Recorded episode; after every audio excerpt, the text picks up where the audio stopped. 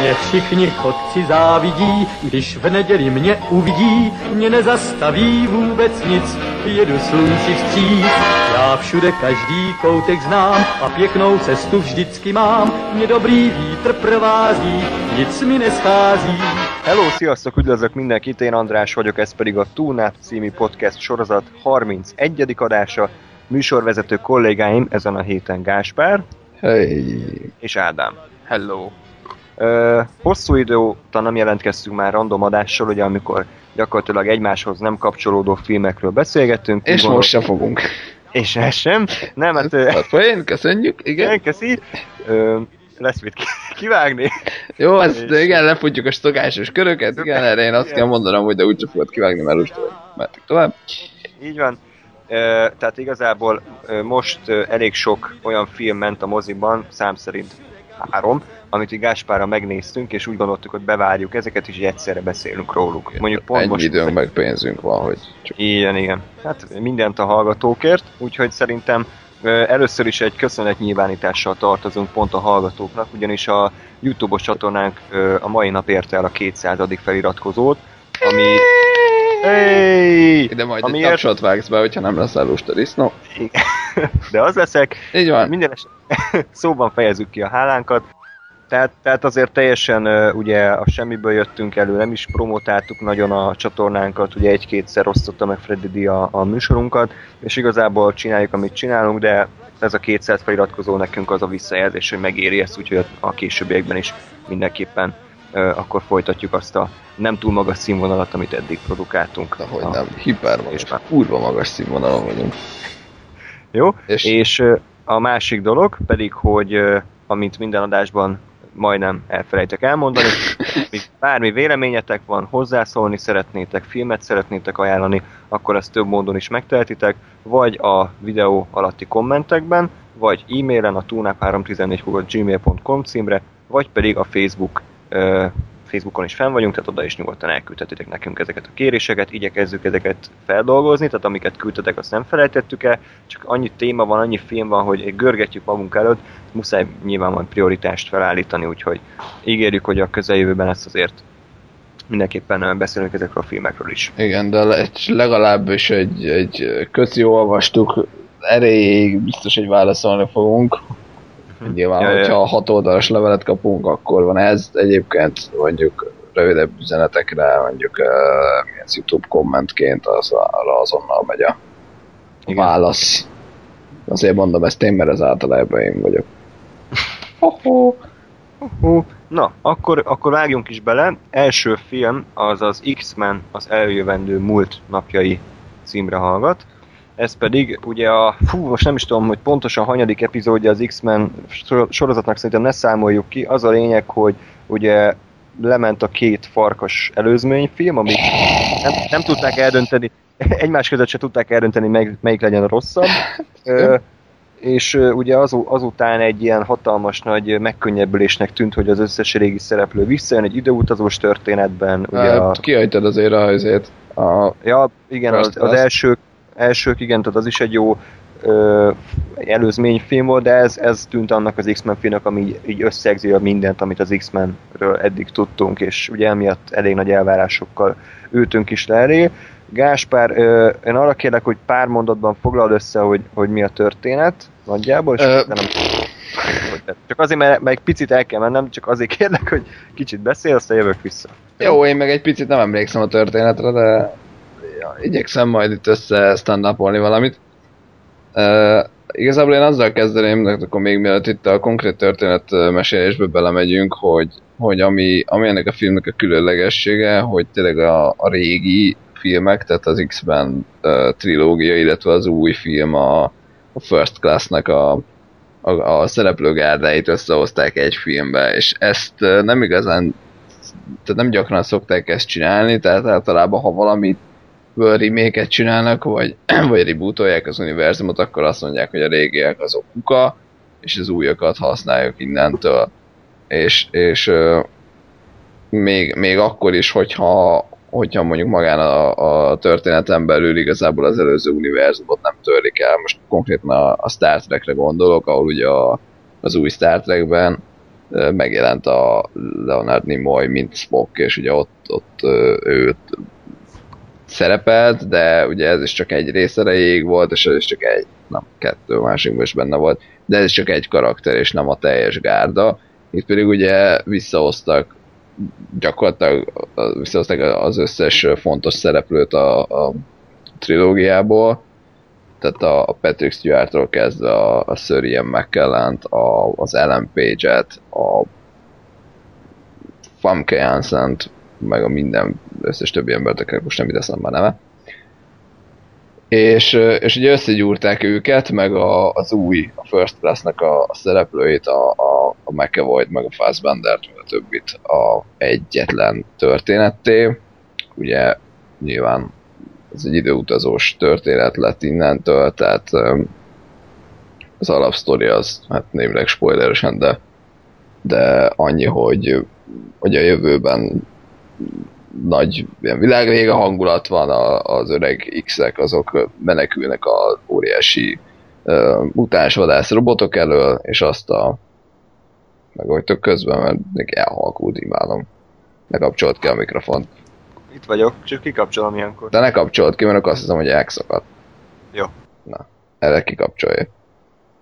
Megrúglak. Na, mehet tovább. Köszönöm. Szóval a jövőben a... a... Én, nem? Anya. Anya. Tehát a jövőben a mutánsok menekülnek a, a, a mutánsvadász óriás robotok elől, és azt találják ki, hogy vissza kell küldeniük ki más, mint Farkast, már megint, mert nincsen X-Men filmnek nem ő a főszereplője. De a First Cast mindegy. Tehát visszaküldik őt, és így kapcsolják össze a két uh, film univerzumot, és már nem nagyon van értelme annak, amit mondok. De mindegy. Köszönjük a történetet. De, de az lehetőleg alkalmatlanabb embert választod arra, hogy a történetet összefoglalja, de... Látom a filmet. Jó. Igazából a történet csak annyiban fontos, hogy ugye időutazásról van szó, és amit Gáspár is mondott, mindenki visszatér, aki eddig visszatért. Uh, bocs, akkor át magamhoz ragadom a szót. Uh, én azért uh, vártam, emiatt vártam a filmet, de féltem is tőle, mert a forgatókönyvíró az olyan filmeket felett korábban, mint a Hipervándor, Mr. és Mrs. Smith, illetve az X-Men 3, tehát ez, ez közül egyik se mondjuk az a rendkívül magas színvonalú ö, munka, és egy ilyen forgatókönyv megírás azért elég nagy feladat, egyrészt az időutazás miatt, aztán a sztori miatt, és ezt az iszonyatosan sok karaktert valahogy úgy mozgatni, hogy senki se szoruljon annyira háttérbe, hogy nincs értelme, hogy ott van, de azért mégiscsak legyen ott a főszereplő, tehát hogy igazából ez nem volt egy könnyű munka, és összességében, hogyha filmről is beszélünk, én azt mondom, hogy ez egy korrekt film. Egy jó film, de, de annyira sokat ígért, annyira jó az alapsztori, az alapkoncepció, meg az egész, amit vállalt, hogy igazából ahogy így elképzeli az ember, hogy ez így milyen lehet, nagyjából olyan a film, annál nem jobb, de nem is rosszabb. Tehát ennyit szerintem lehet elmondani összességében erről a eljövendő múlt napéről, hogy az alap, alapot hozza, sokkal jobb, mint az X-Men 3, mint a két farkas, nekem még talán a First Class-nél is jobban tetszett, de, de összességében azért annyira nem maradandó, és ez, ha jól emlékszem, akkor a végével volt nekünk igazából bajunk az utolsó mondjuk fél órával, 40 perccel, majd kicsit ott szétesett a film, tehát amikor a Magneto csak azért emeli meg a stadiont, hogy megint legyen a film végén valami, amit megemel. A valami. Igen, tehát a trailerbe is nyilván be kellett vágni, tehát ott kicsit így a logika, meg így a filmnek a tempója az így na, számomra megakadt, és emiatt mondom azt, hogy összességében azért ez nem egy zseniális film, szerintem. Nem egy, nem egy korszakalkotó mű, egy korrekt film. Az idei uh, blockbuster színvonalak uh, hoz azért jól idomult, tehát azért egész jó filmeket láttunk idén, főleg a tavalyhoz képest. Ahhoz képest mindenképp. Tavaly tehát, ilyenkor ö... már ez eret vágtam, hogy mit és, nem basztak még a... és igazából most így visszagondolva egy, egy jelenet van a, a filmben, ami, ami szerintem egy zseniális szót érdemel, az amikor a Quicksilver, nem tudom mi volt a magyar neve, Higanyszál? Azt vagy... Higanyszál, a Quicksilver. Am, igen, egy gyors edést, amikor a, amikor a szobába ott ugye mindenkit lefegyverez, és az ő szemszögéből látjuk, hogy milyen az, amikor valaki hát hangsebessége, vagy nem tudom milyen gyorsan így tud közlekedni. Az egy, az egy, az egy kifejezetten egy, egy üdítő és kurva jól megrendezett egészség ö, akció.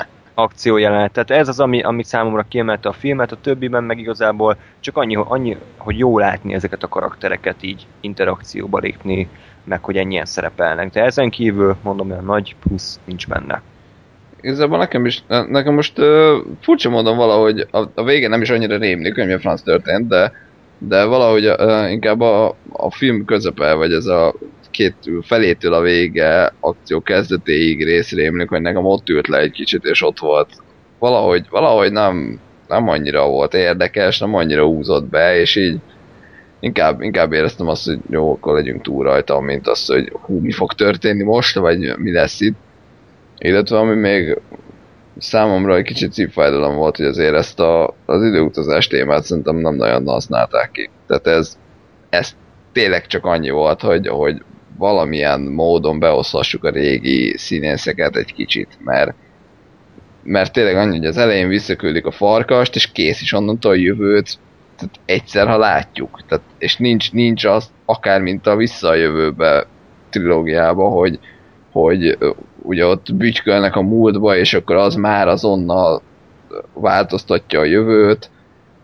Jó, mondjuk ezt e, egyébként ki is mondták a, a filmen belül, hogy amíg a, ugye a farkas vissza van küldve, addig párhuzamosan léteznek az idősikok, vagy valami ilyesmi volt, tehát hogy ezt így elütötték, de, de erre is inkább azt mondom, hogy ez ilyen olcsó megoldás, hogy ezért így nem tudjuk jól megírni, de hogy azért tudjuk, hogy erre azért tehát, hogy, hogy ez nem fog tetszeni a nézőknek, ezért mondunk valamit, hogy, hogy mindegy, szóval Igen. lehetett volna ez sokkal jobb is.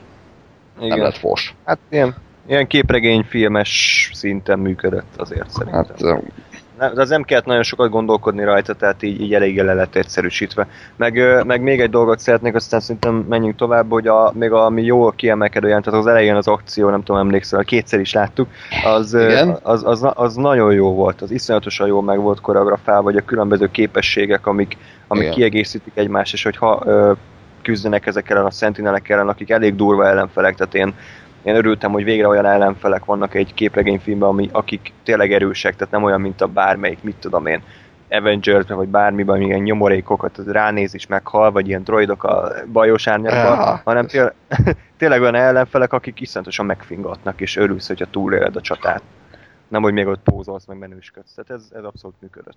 Igen, szóval, hogy, hogy így mondod, hogy ráébredtem magamra, hogy igazából én sokkal jobban szeretem az olyan olyan ellenfeleket, vagy szerintem azok sokkal jobban működnek, akik, akiknél az van, hogy, hogy egyszerűen tudod, hogy legyőzhetetlen, vagy hogy, hogy tudod, hogy kibaszottul erős. Tehát hogy nem az, hogy így hogy simán le lehet győzni, vagy, vagy te belősz kettőt és meghalt, hanem azt, hogy tudod, hogy mit tudom én, nem adnak rá szuperképességek, golyóálló, regenerálja magát, mit tudom én, repül, láthatatlan, teleportál, újra éled anyám kínja, és akkor így, így nézed, hogy hogy az Istenbe fogsz ebből kivászni, édesfiam?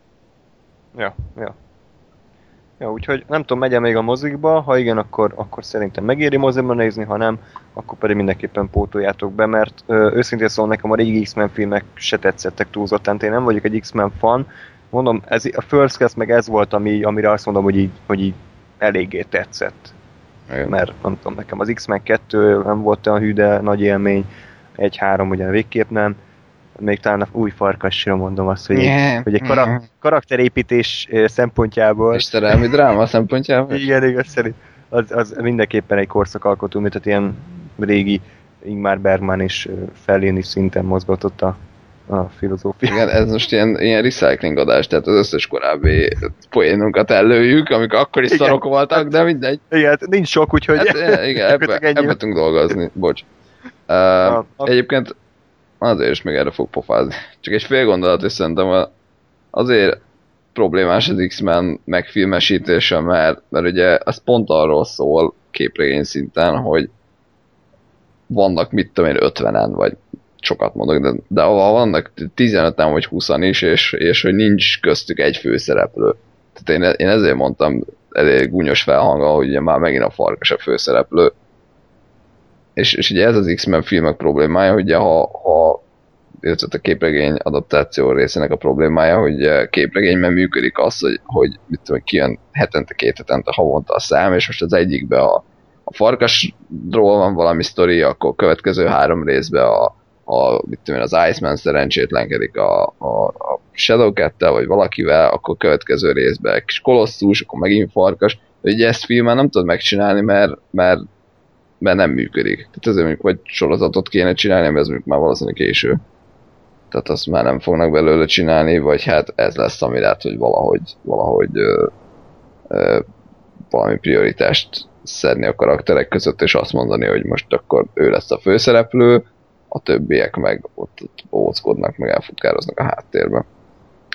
Ja. Na, mehetünk tovább a részemről. Jó, ö, na, akartam még valamit, de annyira nem fontos. Akkor adjuk át Ádámnak a szót a következő nem túl hasonló filmre, a Vadászat, ö, Dánul Jachtennek ejti. Akten című film, Mads Mikkelsen Hannibal főszereplésével. Na akkor most szögezzük a Gáspár, akkor láttad? Láttam, Vagy láttam Jó. most. király. Na, szóval most hát...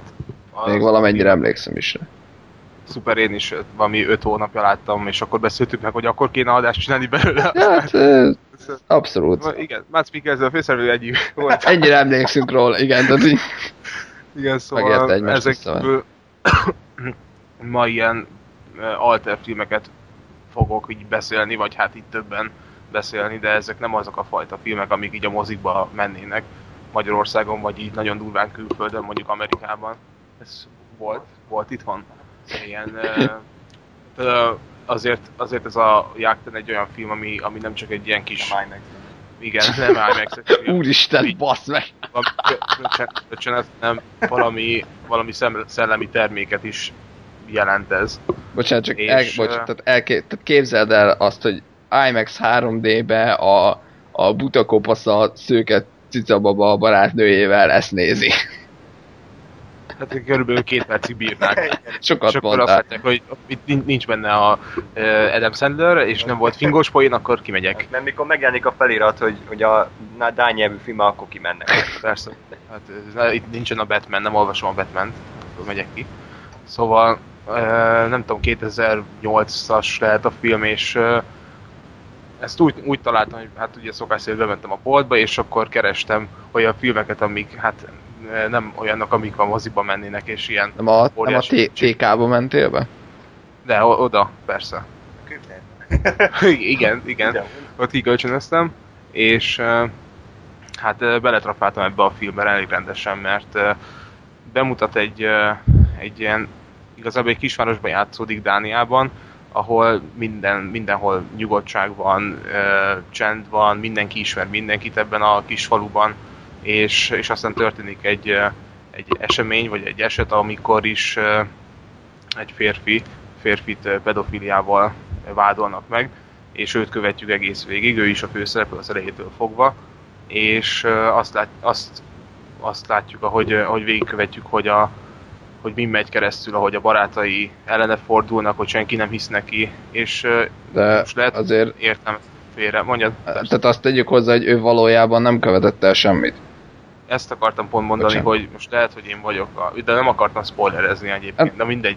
Szóval egyébként tehát lehet, hogy én vagyok a, a hülye és nem fogtam föl, de valahogy nekem a film egész végig azt mutatta, vagy úgy, úgy állította be, hogy, hogy mégis van egy ilyen kérdőjel, egy ilyen apró kérdőjel az egészre, hogy, hogy ö, hát ha mégis Szerintem nem volt.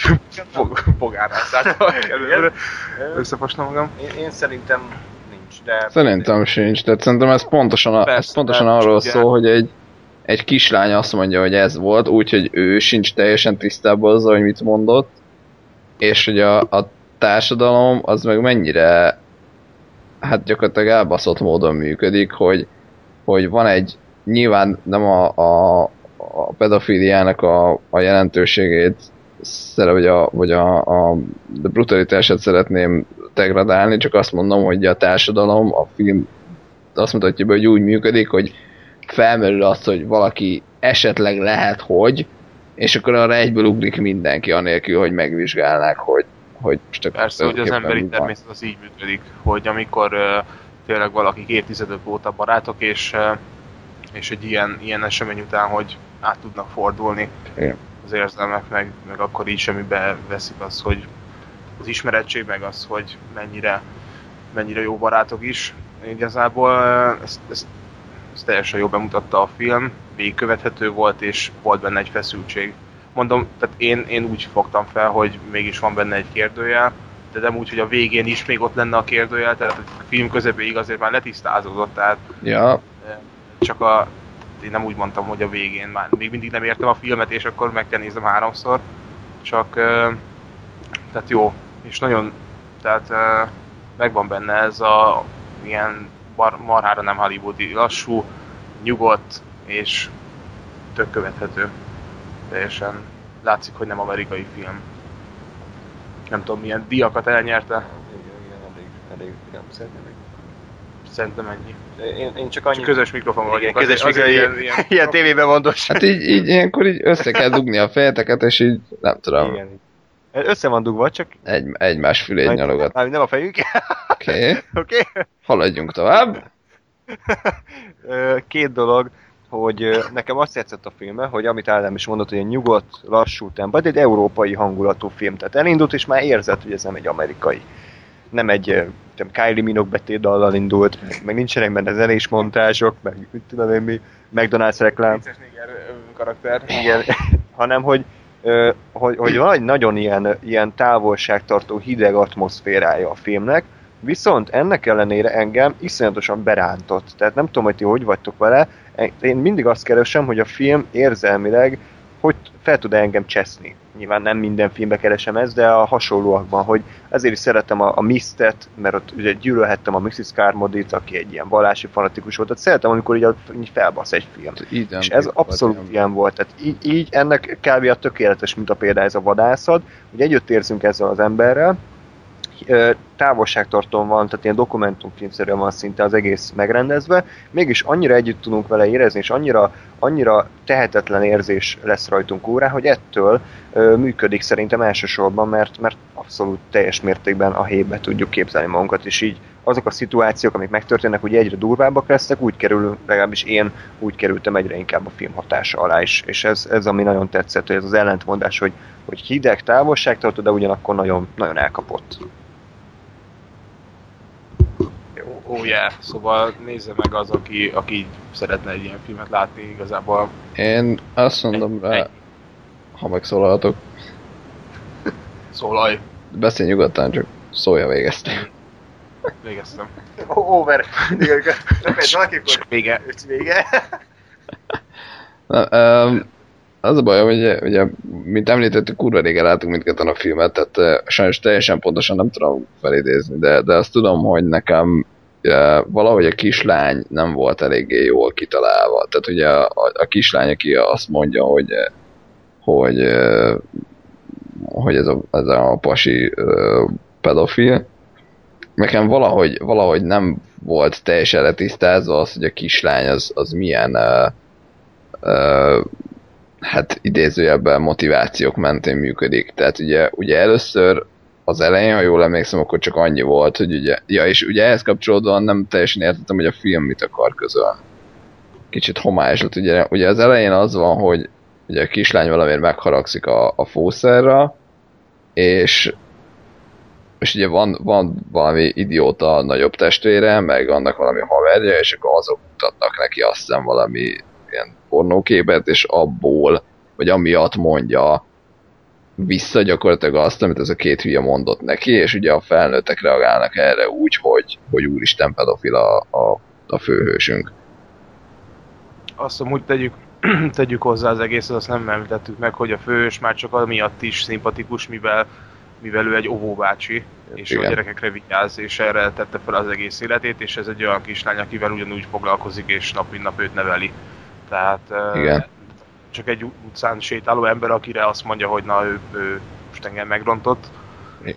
Tehát ezért is volt, volt szimpatikus számomra. igen abszolút. Meg hát De egyébként, amit mondtál, hogy mi, mit, uh, hogy is mondtad, hogy a film mit üzen. De, e, igen, mert ezt akarom, ezt akarom továbbvinni, hogy, hogy ö, ugye utána viszont, amikor hogy gyakorlatilag voltak olyan részek, tehát hogy a kislány is látta már, én úgy, úgy gondoltam, hogy, hogy a kislány is érzi azt, hogy ugye ő itt hazudott. Ő tudja, hogy hazudott, és látja, és, és fel is fogja azt, hogy, hogy a, a fószert emiatt mennyire ö, kiközösítik, hogy kirekesztik, ugyanakkor... Persze hát volt, hogy a férfi könyörgött neki, hogy mondja el az igazat. Igen, de ugyanakkor a, tehát a kislány ne, viszont nem csinál semmit, és emiatt nekem, ja igen, eszembe jutott, tehát az nem volt nekem, vagy az nem volt szerintem a filmben teljesen tisztázva, hogy most akkor a kislányt azt mennyire akarja emiatt rossznak beállítani. Mert ugye azzal, hogy a, ugye a hülye nagy testvérnek a szövegét mondta csak vissza, az ugye egy ilyen,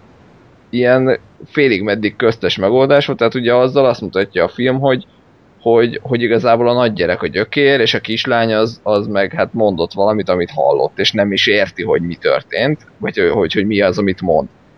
Viszont Viszont az meg, hogy ugye, mikor látja már, hogy mi, mi történik ezzel a pasival, és, és erre meg nem reagál semmit, az meg a kislányt egy baromi negatív karakterré teszi, tehát egy kis rohadéka, aki, aki mondhatná azt, hogy, hogy mit tudom én, a nagy testvérem mondta, és azt tudom, hogy mit mondtam, vagy hogy igazából nem, de semmit nem csinál. És, és nekem emiatt, tehát ez, ez a, okozott egy kis dilemmát, hogy, hogy, hogy itt a film nekem nem tudta eldönteni, hogy akkor a kislány az mennyire merjen abba belemenni, hogy a gyerekek is lehetnek rohadékok, vagy, vagy, vagy mennyire ne. Én, én, nekem működött ez, viszont az a baj, hogy egyáltalán emlékszem erre a nagy testvéres dologra. Én arra emlékszem, és... Eltűntek egyébként a film, mm. tehát ők az elején voltak. Tehát én, Ja, tehát akkor azért, tehát én arra emlékszem, hogy nekem úgy működött a logikája a filmnek, hogy a kislánynak tetszett az óvó bácsi. Hm. Nyilván egy ilyen gyermeki lelkesedéssel, és valami volt olyan jelent, hogy meg is puszélt a szájon valami, nem tudom, valami Igen. nagy ö, játék közben. A csávó nyilván ezt, ezt elutasította később, tehát mondta neki valahogy, hogy ezt nem kéne. Erre a kislány besértődött, és a, ez a testvérek valahogy végül arra jutott, hogy ugye azt hazudta, hogy tudom én megfogdosta. Vagy igazából nem is ő mondta, hanem így kiprovokálták nem, belőle nem. a kérdéssel. Mert az... És utána bökte ki, hogy ja, amúgy igen. Nem, az volt... Igen, a film azt akarja bemutatni, hogy maga a pedofilia kérdése az mennyire, mennyire szét tudja szakítani az embereknek a alapmentalitását, meg a normáját. Igen. Tehát, hogyha meghallják ezt a szót, akkor mennyire rá tudnak ugrani, akármiről is legyen szó, és akármire nincsen bebizonyítva, még tehát tényleg, ahogy András is mondta az előbb, a gyereket addig faggatózták, amíg ki nem erőszakolták belőle ezt a választ. Tehát a gyerek nem úgy mondta, hogy rohangál, és akkor azt mondja, hogy engem velem ezt csinálta, hanem valami történt, és 20 percen keresztül ott faggatózott a pszichológus, meg az óvónő, meg az igazgató, meg mindenki. Tehát igazából a pedofília, mint szó, meg mint, mint, mint tény, ami létezik körünkben, a, ott, hogy mennyire szét tudja ugrasztani egy ilyen békés falunak a, a légkörét is, ahol tényleg minden nap ugyanaz, megszokott, bemegyek vásárolni, oda köszönök, persze persze pontosan akkor érek haza, halálnyugodtság van, és, és mennyire meg tudja törni egy ilyen kérdés ezt a légkört. Közben... Szerintem igazából ezzel foglalkozik a film. Közben jó, hogy mondtátok, mert, mert igen, most már beugrott, hogy ez, ez volt igazából a másik oldal, hogy ugye, ugye ezt nem tudtam el, tehát hogy ugye ez is egy ö, aspektusa volt a filmnek, hogy a felnőttek kényszerítik rá a kislányra, és, és e, ez volt a másik, ami nekem nem volt tisztázott. Tehát, hogy, hogy most akkor rákényszerítették-e? Tehát ugye, ugye, ugye nyilván úgy kérdezték kb. hogy, hogy mit tudom én, fajtalankodott veled? Ugye? Ugye? Ugye? És ugye erre a kislány nyilván már csak azt tudja mondani, hogy igen. Tehát ez az egyik oldal, a másik meg ugye az, hogy a kislány mondott valamit, ami által ugye ő egyébként a film gonosza lehetne, idézőjebb. Bo- bocs, ne, vagy belevágok a szabadba, nem egyik se volt. Na de nekem ez volt a bajom, volt. hogy nem, nem volt de, eldöntve. De de nekem pont ettől működött a film, mert ettől reális. Tehát a valóságban se ugye, hogy vannak a nagyon gonosz felnőttek, meg a nagyon gonosz kislány, hanem, hanem így a, a félreértés, a érzelmek így egyszerűen e felé terelték a dolgot. Tehát nincs igazából negatív szereplő a filmnek, se a felnőttek, se a kislány, se a főszereplő. A kislány egy idő után azért nem mondta el az igazságot, mert érezte, hogy pontosan azért, mert érezte, hogy mekkora gáz van, és nem akart lebukni, nem akart saját magát ö, megsérteni azzal, hogy a felnőttek ugye lecseszik. Az elején ugye azért ö, hagyta rá a faggatózó pszichológusra, hogy fogdossa a csávó, mert ugye dühös volt rá. Tehát a, a felnőttek reakció meg végül is érthető, mert, mert hogyha kislány azt mondja, hogy fogdosta, vagy hát végül is azt, tehát azt szedték ki belőle, akkor nyilván elfordulnak a csávótól. Tehát nekem pontosan ezért működött a film, mert nincs fekete-fehér, hanem szürke van, és nem tudod eldönteni, hogy most ki a jó, ki a rossz, hanem, hanem ilyen, ilyen tehetetlen helyzet van. Meg egyébként, ha belegondoltok kiskorotokba, hogyha valami rosszat csináltatok, azért kurva nehezen vallottátok azt be. Főleg, hogyha mondjuk ö, ö, ilyet kitalálsz. Tehát ö, ez nem úgy működik, hogy akkor, akkor utána vállalod a következményeket, mert egy gyerek nem így gondolkodik. Tehát akkor inkább eltussolja, csak ő ne bukjon le. Még hogyha, a, még hogyha egy ilyen az ideája is veszélybe kerül, akkor se. Tehát ez a, ahogy a gyermek működik.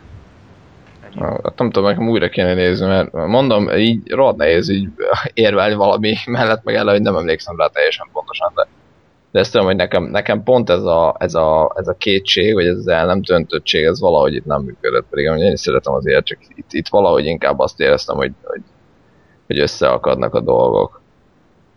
Mm. Jó, hát akkor ezt így másképp látjuk, de igazából a filmettől függetlenül szerintem azért működik abszolút. Tehát azért ez egy komplex film, és így 4-5 hónap után azért nehéz róla beszélni. Nyilván. Ja, de, de mindenkinek ajánljuk egyébként nem egy nehezen nézhető film, azért nem arról van szó, hogy itt ilyen órákon keresztül nézik a falat és elmélkednek, hanem ez egy, ez egy normális nyugodt tempójú darab, de igazából bárki megnézhető, nem kell ahhoz izé bölcsész végzettség, hogy ugye valaki ezt értse. Egy egyszerű történet. Mondjuk ezt mi a, nyilván- mindhárman a bölcsész végzettségünkkel. I- igen, de nem, tehát most pont azért mondom, hogy mi tudunk, tehát más is tud róla normálisan gondolkodni, beszélni, csak úgy kell leülni elé, hogy ez nem egy Transformers 4 lesz, hanem ez egy, Nem. egy ilyen. De, tehát Inkább ilyen megbotránkoztató, hogy le, a, lel, a lelkedet bont, botránkoztatja meg. Tehát az, hogy mennyire szét tud törni egy társadalom. És hogy, milyen, hogy meddig fajul el egy ember, vagy egy társaság másik ellen. Igen. Amikor már tényleg terrorizálja meg, meg fizikai bántalmazás, meg hasonlók, tehát egyre inkább gördül, a, egyre nagyobb lesz a, a szar. Tehát érzed a feszültséget, ahogy, ahogy kezdtük a film elején.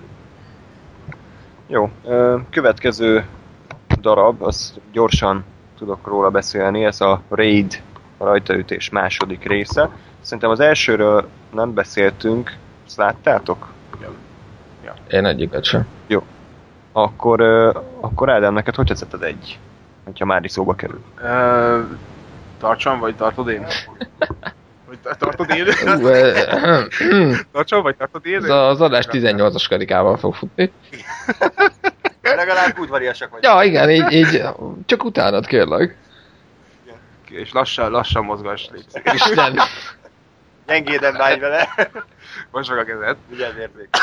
Szóval nem sok olyan filmet láttam, ahol ennyire fix lenne egy terület, hogy nem lehet kijönni belőle, és nincsnek külső helyzetek, meg flashbackek. A film arról szólt, van egy ember, ki kell, írt, ki kell írtani egy kurva nagy emeletes gangos házból, a gonoszokat, bement egy kommandó, és akkor ott kinyírták őket, meg mentek előre emeletről emeletre, mint ahogy történt ez a, a Dreadbe, igen.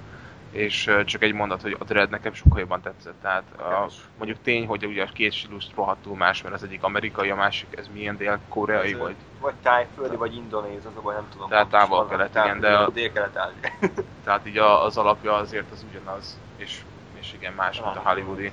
De, de a, Dread az jobb volt, viszont tehát itt, itt nekem átestek egy kicsit a holdponton ezen a, amikor így ugrálok össze-vissza, 40 ütés, semmi vér, forgolódok össze-vissza. Nem erről szólt a film, csak a végére egy kicsit mások volt, de, de azt tetszett, hogy ugye ennyire fix volt a hely, hogy nem mentek csak fölfele, és, és nem volt megállás, hanem bármelyik sarkon kijöhetett egy gonosz és lőhetett. Meg sok, sok karakter volt, sok halál volt, sok vér, jók voltak az akciók. Ennyi. Ennyi maradt meg belőle. Hát, hogyha már itt szóba került az első rész, nekem kicsit az elvárások nem azt mondom, hogy megölték, de azért csalódás lett, mert ugye az úgy harangozták, hogy minden idők egyik legjobb akciófilmje, iszonyatosan látványos, non-stop akció, olyat, amit eddig nem láttál, és őszintén szóval én ezt nem éreztem annyira a filmen, én azt éreztem, hogy ez egy korrekt, nagyon korrekt és nagyon, nagyon kemény film, de, de például a harci jelentek koreográfiájában én akkora újdonságot azért nem láttam. Ugyan verekedtek, durva volt, persze nyilván azért vér volt, azt hiszem úgy emlékszem. Voltak jó szituációk, de például egy, egy lehet, nem ide tartozik, egy Jackie Chan filmnek a koreográfiáját én sokkal érdekesebbnek tartom, ahol ugye létrán megy át, meg minden, minden dolgot használ, mint itt, ahol tényleg csak bunyó volt. Ez is jó volt, de nekem ez nem egy, egy übereposz film, és, és kicsit, kicsit a, igen, a dramaturgia meg a sztori az ilyen akadozó volt, tehát hogy oké, okay, ez így egy akció jelenet, duma, akció jelenet, duma, de egy idő után ez egy kicsit monoton volt. És a második rész az abban próbál újítani, hogy egyrészt nem tudom mennyi volt az első, milyen hosszú kell Hosszú volt, majdnem két óra lesz. Na, hát ez, ez két és fél órás, de, de itt van sztori, tehát ez egy ilyen maffia történet. Ez egész városban játszódik, és azt gondolom, hogy ahhoz képest, hogy az elsőnek milyen egyszerű sztoria volt, ez így, ez így működik. Tehát, hogyha ha érdekel az ilyen maffiás, uh, jakuzás sztori, akkor ez, ez rendben van. Nekem jobban tetszett, mint az első, mert változatosabb volt, de ami ott hiba volt, az itt is hiba, de ami ott erőssége, az itt még, még erősebb. Tehát az akciójelenetnek ö, szerintem sokkal jobbak, van benne autós lövöldözés, ö, metrón harc, bárban, diszkóban, konyhában, késsel, tehát minden nagyon változatos, ebben jó. Elég sok a duma, tehát azért annyi akció nincs benne, amennyit elvárnánk, de, de mondom, hogyha érdekel a sztori, és elkap, akkor abszolút nézhető, és, nekem emiatt jobban is tetszett, mint az első rész, mert kb. ez az a szint, ami, ami, amit az elsőnél számítottam, amire az elsőnél számítottam. Ez sem minden idők legjobb akciófilm, mert sokan így hivatkoznak rá, hogy a Raid 2 aztán tényleg überfasza. Erre mondom azt, hogy így rendben van, tehát hogy így megéri megnézni annak, aki szereti az emberekedős filmeket. Ennyi. Jó, akkor ez gyors volt. Nézzük, hogy mi legyen a következő. Gás, szeretnél te szólózni egyet?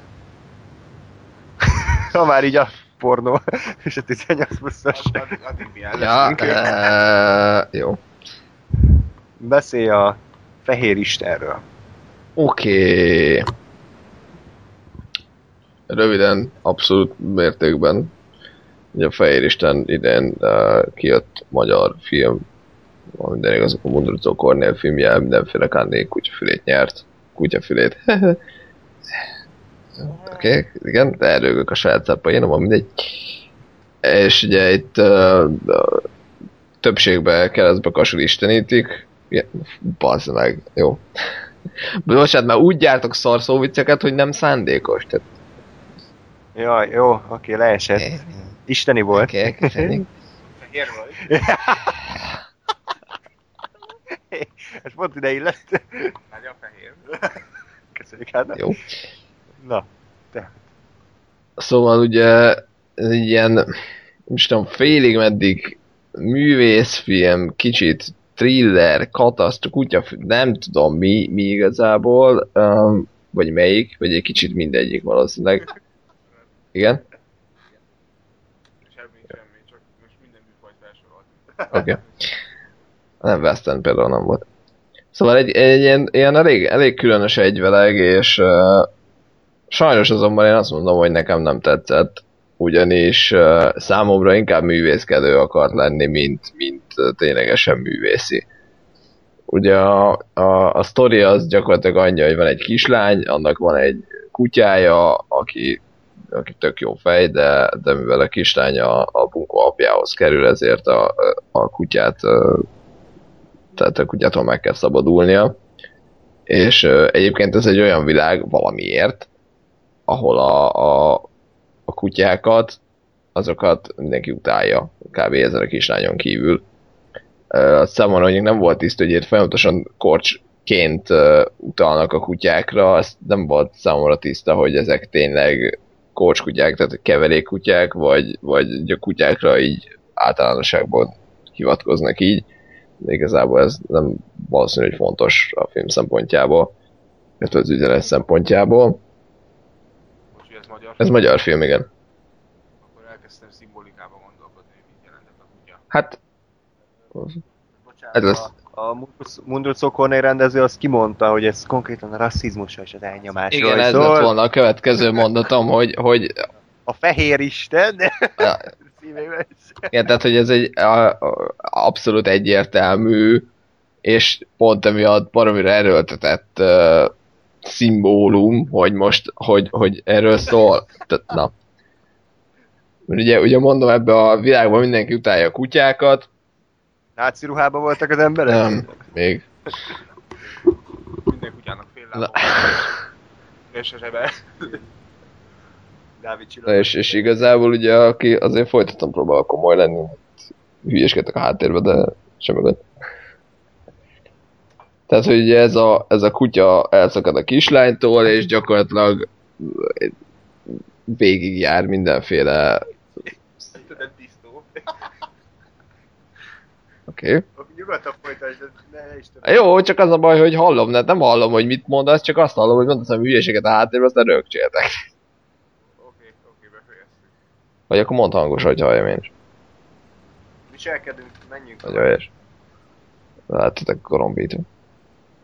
Szóval aztán ez a kutya igazából végigmegy mindenféle megrázkódtatáson, tehát harci kutyát csinálnak belőle, meg melhely, meg, meg ilyesmik, és az a vége, hogy hát összehoz egy ilyen kutyalázadást, tehát nem tudom, 200 kutyával rohangál Budapesten, ilyen, ilyen bosszú filmé alakul itt a dolog, tehát ö, kitépi mindenkinek a torkát, aki, aki őt valaha is bántotta, majd találkozik a kislányjal, aki trombitál neki, majd hasra fekszik, és ez a film vége.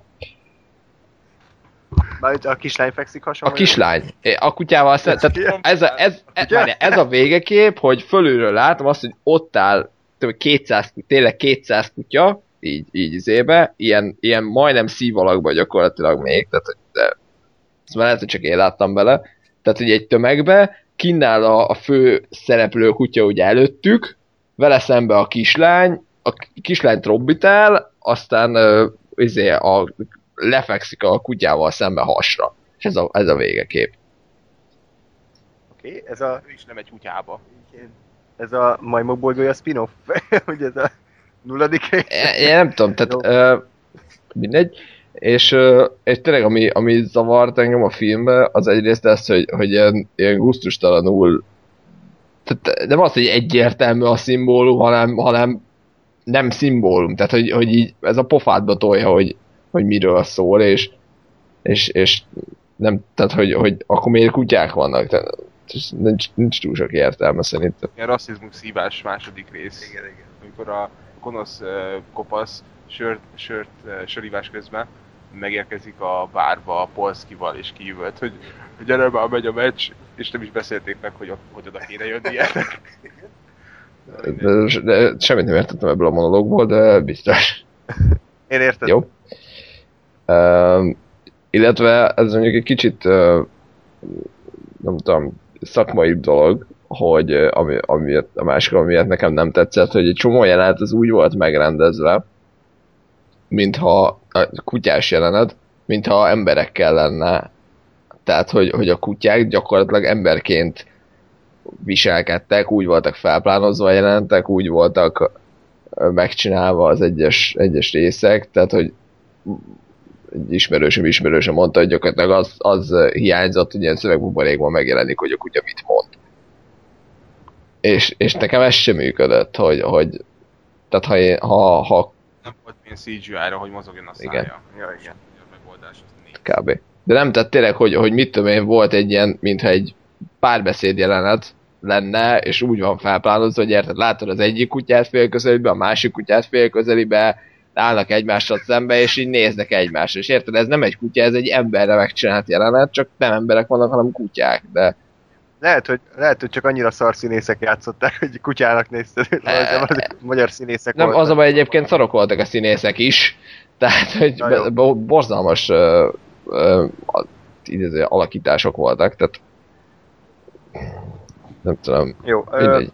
oké, tehát És, és pont amiatt nem értem, bocsánat, olyan végső gondolat, hogy nem értem, hogy most csak azért nyáladzik rá mindenki, mert kutyák vannak benne. Tehát aláírom, hogy, hogy azt hiszem 200 vagy 250 kutyával forgatott a Mondrucó, nyilván ez kurva nehéz, de ettől meg a film nem lett jó. Tehát Bocs, most erre ki van egyébként ráva, mert az, az sem mindegy. Tehát a, a, a magyar filmes ö, család, azt megértem, Hát- vagy pedig a közönség is. Tehát ugye eleve ezt látták ezt a filmet, kíváncsi a közönség rá, mert azért ez két külön dolog. hát a. Tehát ugye a, biztos vagy benne, hogy azért a ma- magyar média, meg a, az a közeg, ez a egekig ajnározza.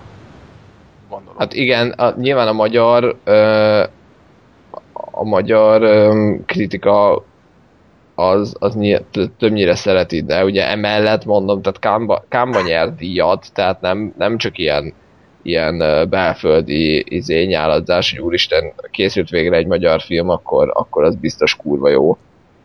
Persze, de hát ezt már nagyon sokszor eljátszották, hogy csinálnak egy, egy, egy most valaki szerint igen, valaki szerint nem, egy fals képet Magyarországról, és azt kiviszi külföldre, aki azt se tudja, hogy hol van Magyarország, aztán azt mondja, hogy ja, ott ez van, akkor adok neki díjat, mert nagyon sajnálom. Tehát ez megtörtént már nagyon sok magyar hmm. filmmel. Hmm. Ahol elmondja a Csillaghegyen izé, 100 milliós házába ülő, ülő producer, hogy milyen szarít az élet, aztán bemutatom a magyar valóságot, és akkor csinálnak ilyen filmeket. És akkor kiviszi külföldre, és akkor az a vége, hogy megkapja a díjakat, jön a lóvé, aztán jön a következő. Aha, hát nem tudom, hogy ez, ez, ez... Most nem akarok a semmiből beszélni, meg fogom nézni ezt a filmet, mert kíváncsi vagyok rá. Aztán lehet, hogy a videománián keresztül fogjuk ezt legközelebb látni pár héten belül. De... De oké. Okay. Mindegy, a lényeg, hogy szerintem, szerintem nem annyira jó, közel sem, sőt, kimondottan nem jó. Mint amennyire itt ezt nagyon hype meg díjazzák, meg nyáladzik érte mindenki. Ennyi. Jó, uh, menjünk tovább, nem tudom mivel folytassuk egyébként. Nézem a, a listát. Jó, akkor uh, egy, egy klasszikus műről beszéljünk. Nem tudom mennyire röviden, szerintem azért egyikünknek se annyira friss, nem tudom Ádám, te mikor láttad ezt? Három hónap. Stanley Kubrick Mechanikus Narancs című filmjéről fogunk beszélni, mind a hárman láttuk. A könyvet egyikünk se olvasta, ugye? Igen. Úgyhogy csak a filmről tudunk beszélni. Ádám, akkor kérlek, nagyjából vázolt fel, hogy mi ez. A Clockwork Orange-ről van szó, és bevallom, először megnéztem ezt a filmet, és azt mondtam, hogy ú, ez meg, lehet, hogy a felénél kikapcsolom. És annyi jót hallottam róla, hogy fú, ez a film nagyon megmondja meg, hogy mekkora társadalom kritika, meg mit tudom én mi.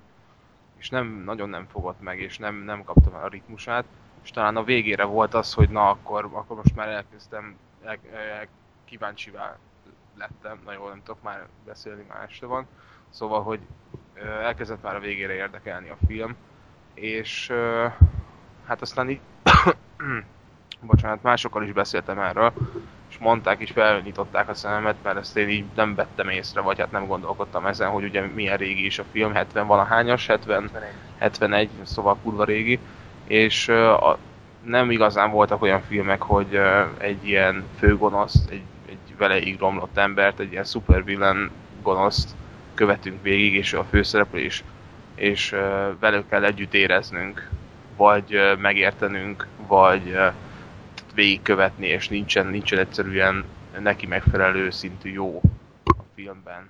És ez azért egy jó újítás. Mindenesetre érdekes volt. Elég, elég fura nekem meg ez a, ez a régies rendezés, valahogy így nem csak képileg, hanem így tud ez az ilyen, ilyen mint a régi Stephen King adaptációk olyan, olyan szintű volt nekem picit, mondjuk nem sok Kubrick filmet láttam, de, de pozitív lett a végén igazából. Biztos, hogy többet fogtok tudni erről mesélni, engem nem nagyon győzött meg, de, de azért van, van benne pár elmebetegség, ahogy ez a gonosz eh, londoni fenegyerek, hogy aláz meg embereket, hogyan eh, nyírja ki őket, vagy duhajkodik össze-vissza, nem dolgozik, beszólogat a szüleinek, meg, meg minden, és azért bicskanyitogató lehetett ez az akkori mozikban egy ilyen filmet bemutatni. Szerintem, ha jól tudom, csúszott is vetítésre, tehát hogy nem, nem, nem mutathatták be 71-be, csak később. Szóval, szóval érdekes. Nézzétek meg, hogyha van kedvetek hozzá, de két óra vagy valami. Tehát ez egy igazi klasszikus, csak lehet, hogy én nem nőttem még fel hozzá, aztán mit tudom én, 10 vagy 20 év múlva újra nézem, azt azt mondom, hogy ez a legjobb film a világon. Ö, én, én nagyon régen láttam, tehát szerintem egy 3-4-5 éve akár, és ö, akkor egy, úgy emlékszem, hogy tetszett, tehát nem, nem éreztem azt, hogy, hogy ez méltatlanul van ott a filmtörténelem legnagyobb mesterművei között. Nyilván azért eljárt felette némiképp az idő, de a mondani valója az ugyanaz, az nem változott, és érdekes, amit Ádám mondott, hogy ugye a rendezésére kicsit már, már kopottas, nekem pont az maradt meg, hogy a rendezésnek vannak olyan ö, momentumai, amik, amik ilyen ikonikusak, tehát olyan képi beállítások, lassítások, zenehasználat, ö, ilyen zoomok az arcokra, tehát hogy ami, ami nem egy ilyen, ilyen átlagos rendezői munka, hanem érezni rajta, hogy, hogy ez egy olyan ö, egy olyan direktornak a munkája, aki képileg is mondjuk ki tudja fejezni azt, amit akar. Tehát amikor nekem az olyan van, amikor valami vízpart mellett mennek így lassítva, és akkor rávág egyet, vagy ilyen, ilyen alagútban, ilyen távolról látjuk, hogy jönnek és ilyen hosszú árnyékokat vetnek, meg, meg ülnek az autóban ilyen iszonyat szarvetítéssel, de így rázumolunk a főszereplő arcát. Tehát nyilván ezek a képek kerülnek elő leginkább a film kapcsán, de azért szerintem vannak olyan. És ugye közben narrál. Közben narrál, igen. Igen, a beteg hangján, meg a hülye nyelvezetével, amit talált. Meg amit még kiemelnék, hogy, hogy a főszereplő Malcolm McDowell mindent elkövet azért, hogy a Z kategóriás filmek legnagyobb császára legyen, tehát így kb. mindent elvállal, ami létezik, és neki az utóbbi évek legminőségibb munkája, ez a Silent Hill kinyilatkoztatás volt ahol egy vak szörnyet játszott, és ennyi volt a szerepe. Tehát Tényleg, tehát bekapcsolod a Film Plus-t, ö, nem tudom, kedd ö, éjjel, 3 3 kor és ami Z film megy, abban benne van a Malcolm McDowell. Tehát Igen. körülbelül itt tart szegény. Nem tudom miért, de... hát ide hívják gondolom, tehát De ő meg hülye és elmegy, vagy mi? Ezt csinálja meg. Tudom én. Eric Roberts. Christian Slater. Vannak még. Nem. G- Gás, neked? Van valami véleményed? Ö, én is régen láttam, az a baj. Azt tudom, hogy nekem az, ugye az a vonulat nagyon tetszett, hogy, hogy eh, ugye itt van ez a, ez a fő rohadék. Tehát, hogy ő tényleg nőket erőszakol meg, összever mindenkit random betörnek ide-oda, és ugye őt elkapják.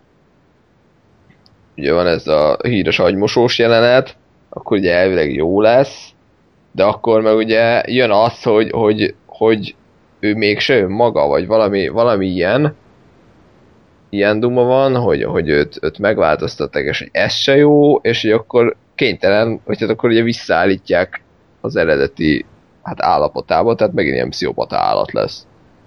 Úgyhogy gyakorlatilag ez a nagyon, nagyon egyszerűen és nagyon bután összefoglalt sztoria, és ez nekem, nekem emlékszem, hogy nagyon tetszett, hogy, hogy akkor most tényleg mi a fontosabb, hogy most akkor önmaga legyen az ember, vagy jó legyen, mert mi van, ha...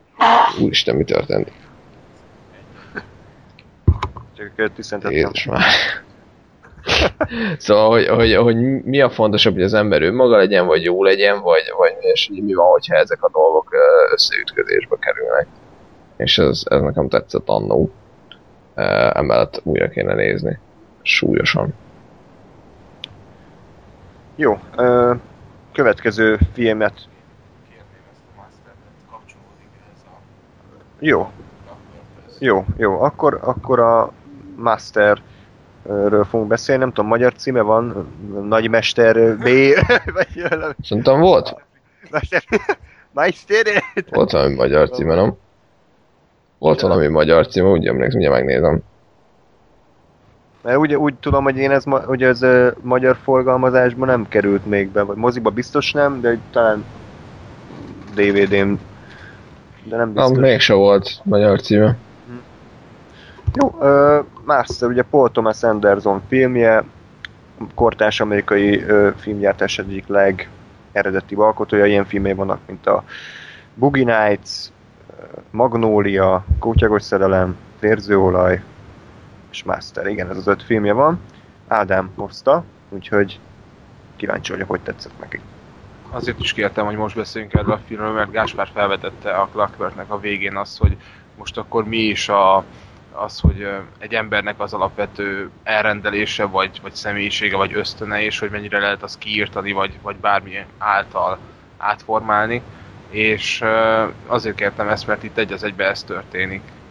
Arról van szó, hogy Joaquin Phoenix egy más világháborús veteránt játszó, játsz, játszik, aki hát alkoholista és elmebeteg, és visszakerül a, a valóságba, és nem tud beépülni igazán a, a civilizált társadalomba, és aztán találkozik ezzel a vezetővel, akinek nem tudom mi a neve a filmben, viszont azt olvastam, hogy a szientológia nagyatját, a Hubbard bácsit alakítja, Hát ez a karakter.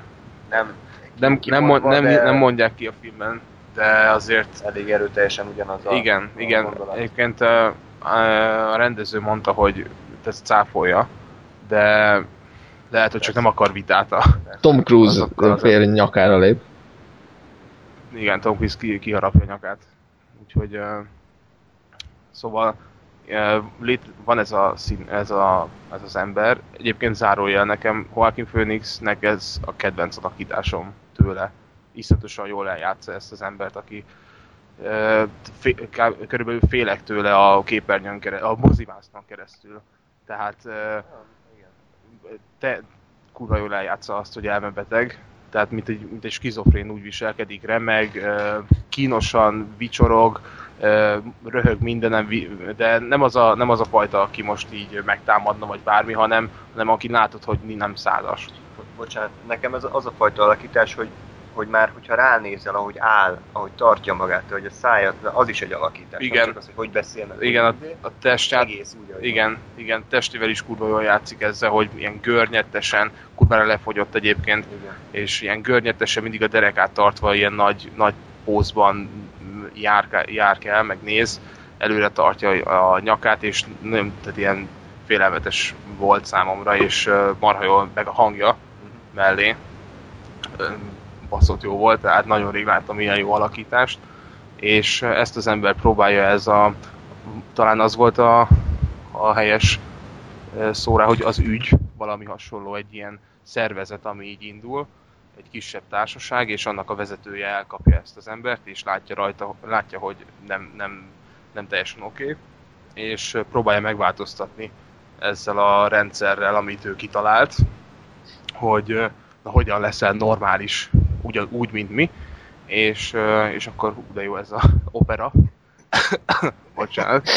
Ö, És hát rohadtul jól fel van építve nekem az, hogy tehát hosszú film, el kell szögeznem, hogy hosszú film, és, és vontatott néha, hosszú párbeszédek vannak benne, de rohadt érdekes, mert látunk belőle flashbacket, hogy mi a fő motiváció, hogy van egy régi szerelme, ahol- akihez vissza szeretne térni, nem tudja, hogy hol van, megismerkedik ezzel az ügyel, meg a társasággal, és igazából nagyon szeretne valahova tartozni.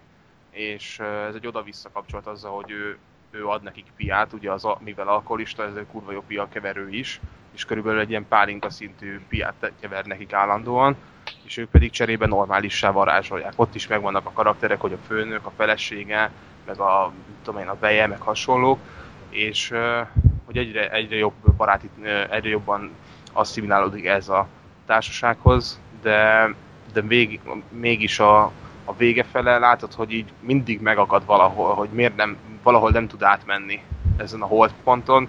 Kurvára nagyon durva montázsok vannak benne, hogy tényleg milyen, milyen betegebbnél beteg, betegebb dolgokat kérnek tőle, hogy hogyan leszel majd normális, hogyha fel a lejárkálsz a szobába, és akkor elgondolkodsz az életeden, meg, meg ilyenek. Ö, filmről talán ennyit, a zenéről pedig azt szeretném megemlíteni, hogy barom jó a zenéje. Tehát ez a, az ilyen tördelt, elmebeteg, instrumentális, in, in, egyáltalán nem passz, képhez passzoló, töredezett zene. Nagyon, nagyon... Az lehetséges, az, az hasonló. Ö, igen, a Vézről szintén, szintén ilyen ilyesmi zene van, de ez, ez nagyon megfogott ez a master, és, és marha jó az, hogy, hogy tényleg mi az, hogy, hogy van egy emberi ösztön, aminek nem lehet egyszerűen ellent mondani. Tehát ő, ő akkor is az marad, és nem lehet belőle még egy ilyen, mert bemutatja, hogy mennyire sikeres lesz ez a, ez a társaság, és egyre több híve van, de ő mégse tud oda csatlakozni, és akármennyire szeretne, de, de egyszerűen, és, és a társaság pedig kurva ideges emiatt, hogy ugye nem, nem, vagyunk, mi, nem vagyunk tökéletesek, és ezt tetszett az egészben, hogy, hogy megbukott ez a társaság, és egy elmebeteg, tök egyszerű ember buktatja meg az egészet. Most nem úgy, hogy akkor most megszűnik a társaság, nem arról van szó, csak hogy maga a társaságnak a tagjai is idegesek, és a saját bukásukat nem akarták látni, hogy, hogy többen mondták a nagy főnöknek, hogy, hogy dobják ki ezt az embert, mert vele nem tud mit kezdeni. Nem akarják elfogadni azt, hogy, hogy nem, nem, az, nem, az, nem, a, nem ő képviselik az igaz hitet, vagy ha, nem is tudom, mit képviselnek, tehát, tehát komoly film. Kás? Elmondhatok mindent igazából, és rohadt régen láttam, úgyhogy nagyon nem tudok érdemben nyilatkozni róla ezen kívül.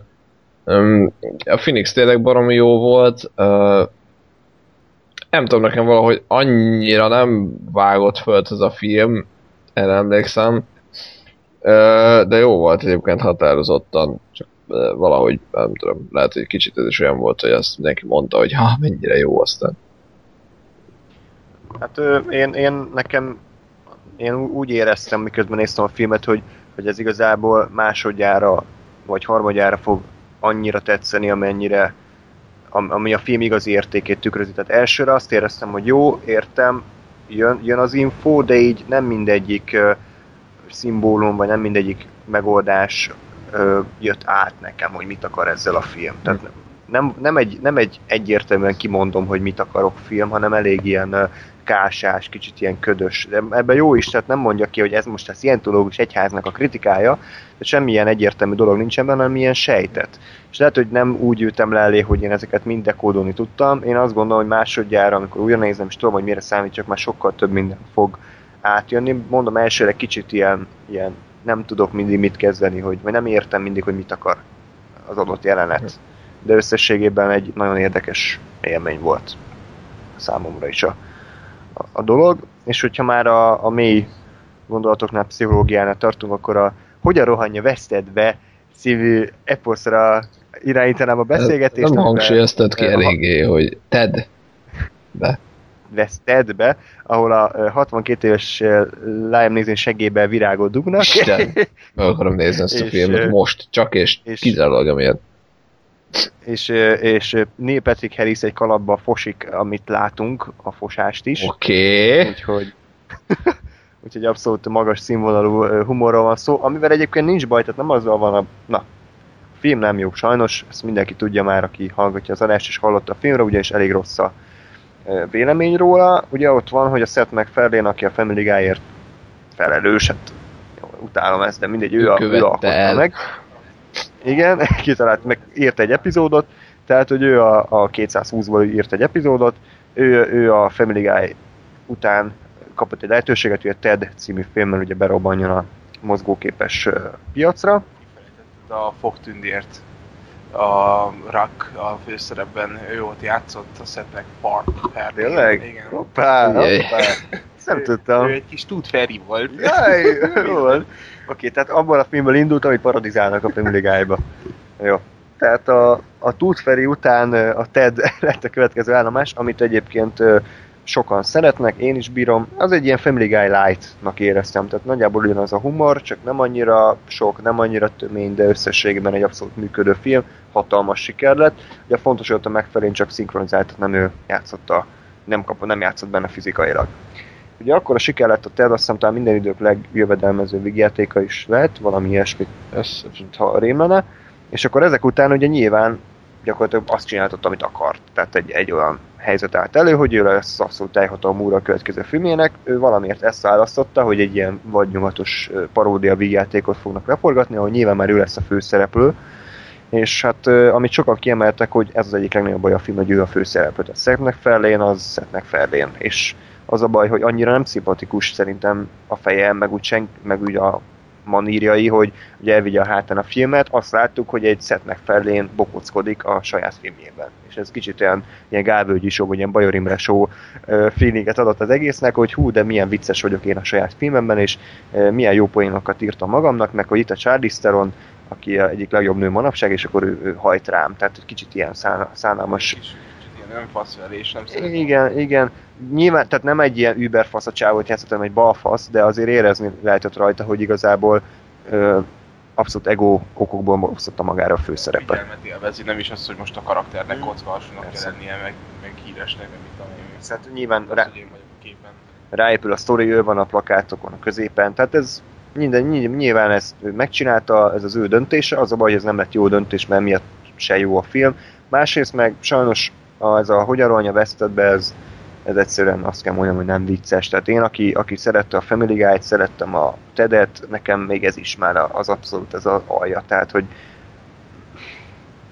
majdnem két óra a film, semmi története nincs, van egy a birkapásztor, akinek a ö, ö, csaját elcsábítja a Neil Patrick Harris, és ezért ő bosszúból be, be akarja bizonyítani, hogy mekkora király csávó, ezért a Charlie Sarah megtanítja neki, hogy hogy kell ülni. Tehát kb. ennyi a sztori. Két órán keresztül, miközben van a Liam Neeson egy, aki egy gonosz ö, ilyen rablóvezér, és akkor is ott jön. Tehát azért nem erőltették meg magukat, és, és az a baj, hogy egyszerűen, tehát ami a Family Guy-ba működtek ezek a, ezek a folyamatosan pergő, bizarr poénok, az itt abszolút nem működik, és, és egy idő után egyszerűen a film is feladná. Tehát elég még itt próbálkozik, hogy vicces akarok lenni, de a film felé teszem, nincs poén, és így nézzük, ahogy egy, egy rossz, rossz westert nézünk. Tehát ez, ez, ez nekem nagyon uh, csalódás volt. Egyébként tényleg vannak jó poénok, tehát ilyen, ilyen, ilyen nagy, nagyon röhögős Family Guy szintű poénok is vannak, de hát elenyésző. Tehát a 110 perces játékidőből kb. olyan 10 perc, amire azt mondom, hogy így, így tényleg működik. A többi az ilyen szódával, vagy sehogy, tehát emiatt sajnos ez nem egy, nem egy túl erős alkotás, úgyhogy, úgyhogy remélem a következőben azért a megfelelően kicsit visszavesz, mert érezni, hogy itt abszolút ő uralt, és, hát és ez olyan, mint a George Lucas, tehát ilyen az, amikor, amikor teljhatalmat kap, és, és amikor nem mondja senkinek ki azt, hogy ezt nem így kéne csinálni, vagy amikor ugye, ahogy a Guy, vagy mások írják a, a poénokat. Úgyhogy ez van.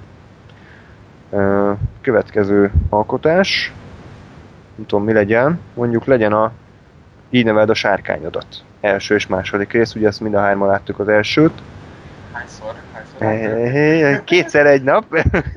Úgyhogy nem tudom, ki beszélt régen, valaki kezdje az első részről kicsit, így nem sokat, de így nagyjából, hogy kinek hogy tetszett, mi a véleményéről, aztán átérünk a másodikra. Áspár. Beszélj már, te mindig én beszélek. Ez ófasz, dehogy is én beszéltem. Na, hát volt egy múzeumok éjszakája, és bocsánat, két évvel ezelőtt, vagy három, sőt, de lószart, négy, kurva öregek vagyunk már.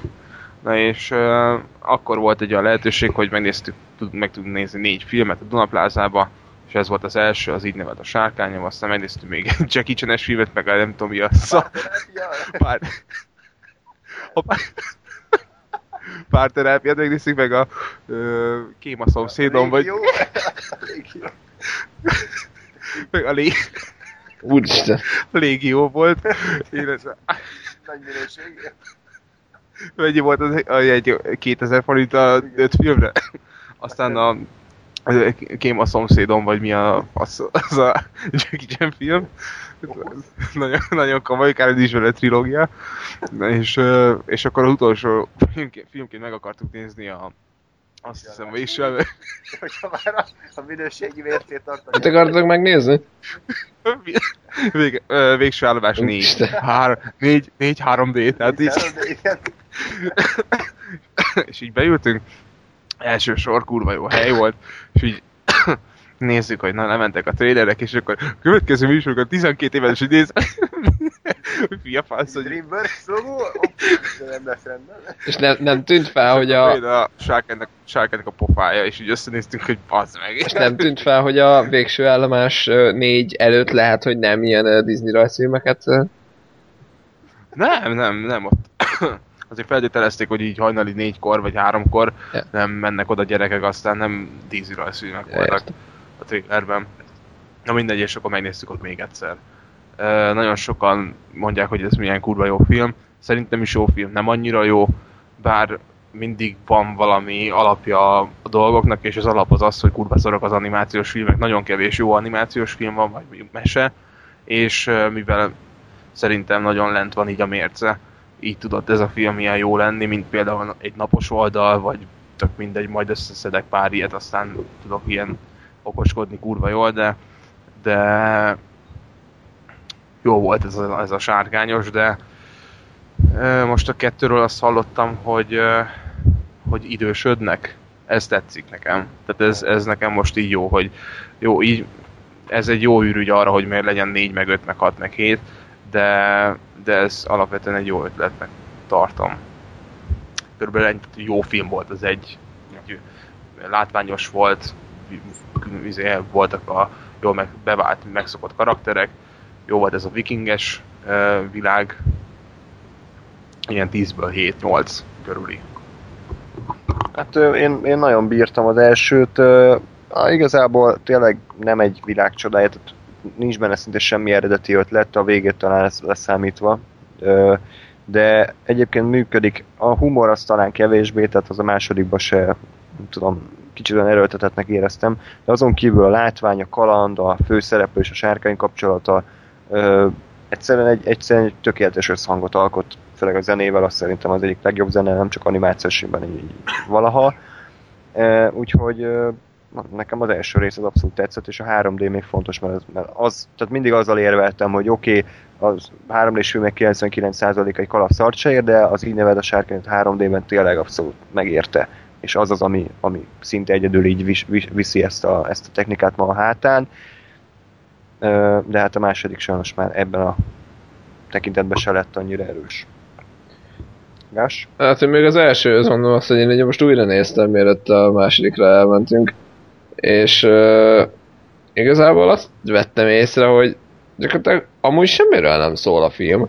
Tehát, hogy a sztori az, az, az mi? Az ennyi, hogy vannak a vikingek, nem szeretik a sárkányokat, a gyerek talál egy sárkányt, összehaverkodik vele, és utána a viking megmutatja hogy a, a vikingeknek, hogy a sárkányok jó fejek, és utána mindenki szereti a sárkányokat. Kész. Tehát... Ez kb. Mint, a, mint, mint, amit mondta, ez a kutyás lófasz. Csak ez jó. Igen, csak ez jó.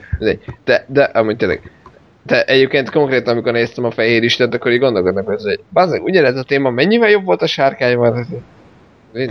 De tényleg. Na, um, tehát, hogy igazából a, a sztoria az ilyen bot egyszerű, meg, meg, meg így nem csak benne csavarok, meg mit tudom én, de valahogy mégis így beránt a film, mert, mert egyszerűen, egyszerűen így jó nézni, hogy itt a, a csávó szerencsétlenkedik, akkor a sárkányot nem tudom, cukiskodik, és, és hogy működik, tehát hogy ez, ez nem, nem éreztem erőltetetnek, nekem a poénok is bejöttek, és, és, és igazából, igazából jó. Tehát, hogy egy ilyen tanmesének, vagy egy kis, kis gyerekmesének szerintem, szerintem jó. Tehát nem, nem kell túl bonyolítani, és túl, túl erőltetve, de ami, ami megy, aminek ott kell lenni, annak az meg ott van.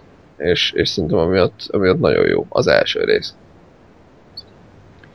Jó, és akkor ugye a második, azt nemrég mutatták be, négy év telt el. A filmes időben talán 5 vagy 6 év, azt hiszem talán 5 év, tehát hogy 5 évvel idősödtek a szereplők ugye teljesen már belet lakva az a sziget, a sárkányokkal ugye minden nap életbe bekerültek, de hát nyilván van egy gonosz, aki ennek az idének véget akar vetni, tehát azért a második résznek a története se túl bonyolult igazából, sőt, tehát viszonyatosan egyszerű, de ö, hát egy, egy nagy sztori szál van, vagy plusz karakter, aki bejön, ugye, mondjuk a, én trailereket nem láttam, de az egyikben előtték, úgyhogy szerintem ezt most elő, előhetjük, hogy ugye a, a főszereplőnek az anyja az előkerül, akiről eddig nem tudtuk, hogy mi van, vagy meghalt, vagy eltűnt. Tud, azt, azt mondták, hogy meghalt. Sárkány. Tessék? Azt mondták az első bonyolás, hogy meghalt. Ez is sárkány. Ja, hogy jó, házi serkenyi, köszi. Tehát, hogy igen, tehát azt hittük, hogy igen, azt hittük, hogy meghal, de aztán kiderül, hogy mégsem. Ugye ez a nagy meglepetés így a film harmadánál.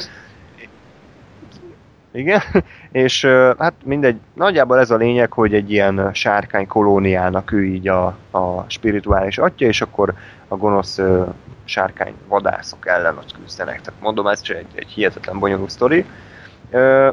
És összességében nekem a film sajnos kevésbé tetszett, mint az első.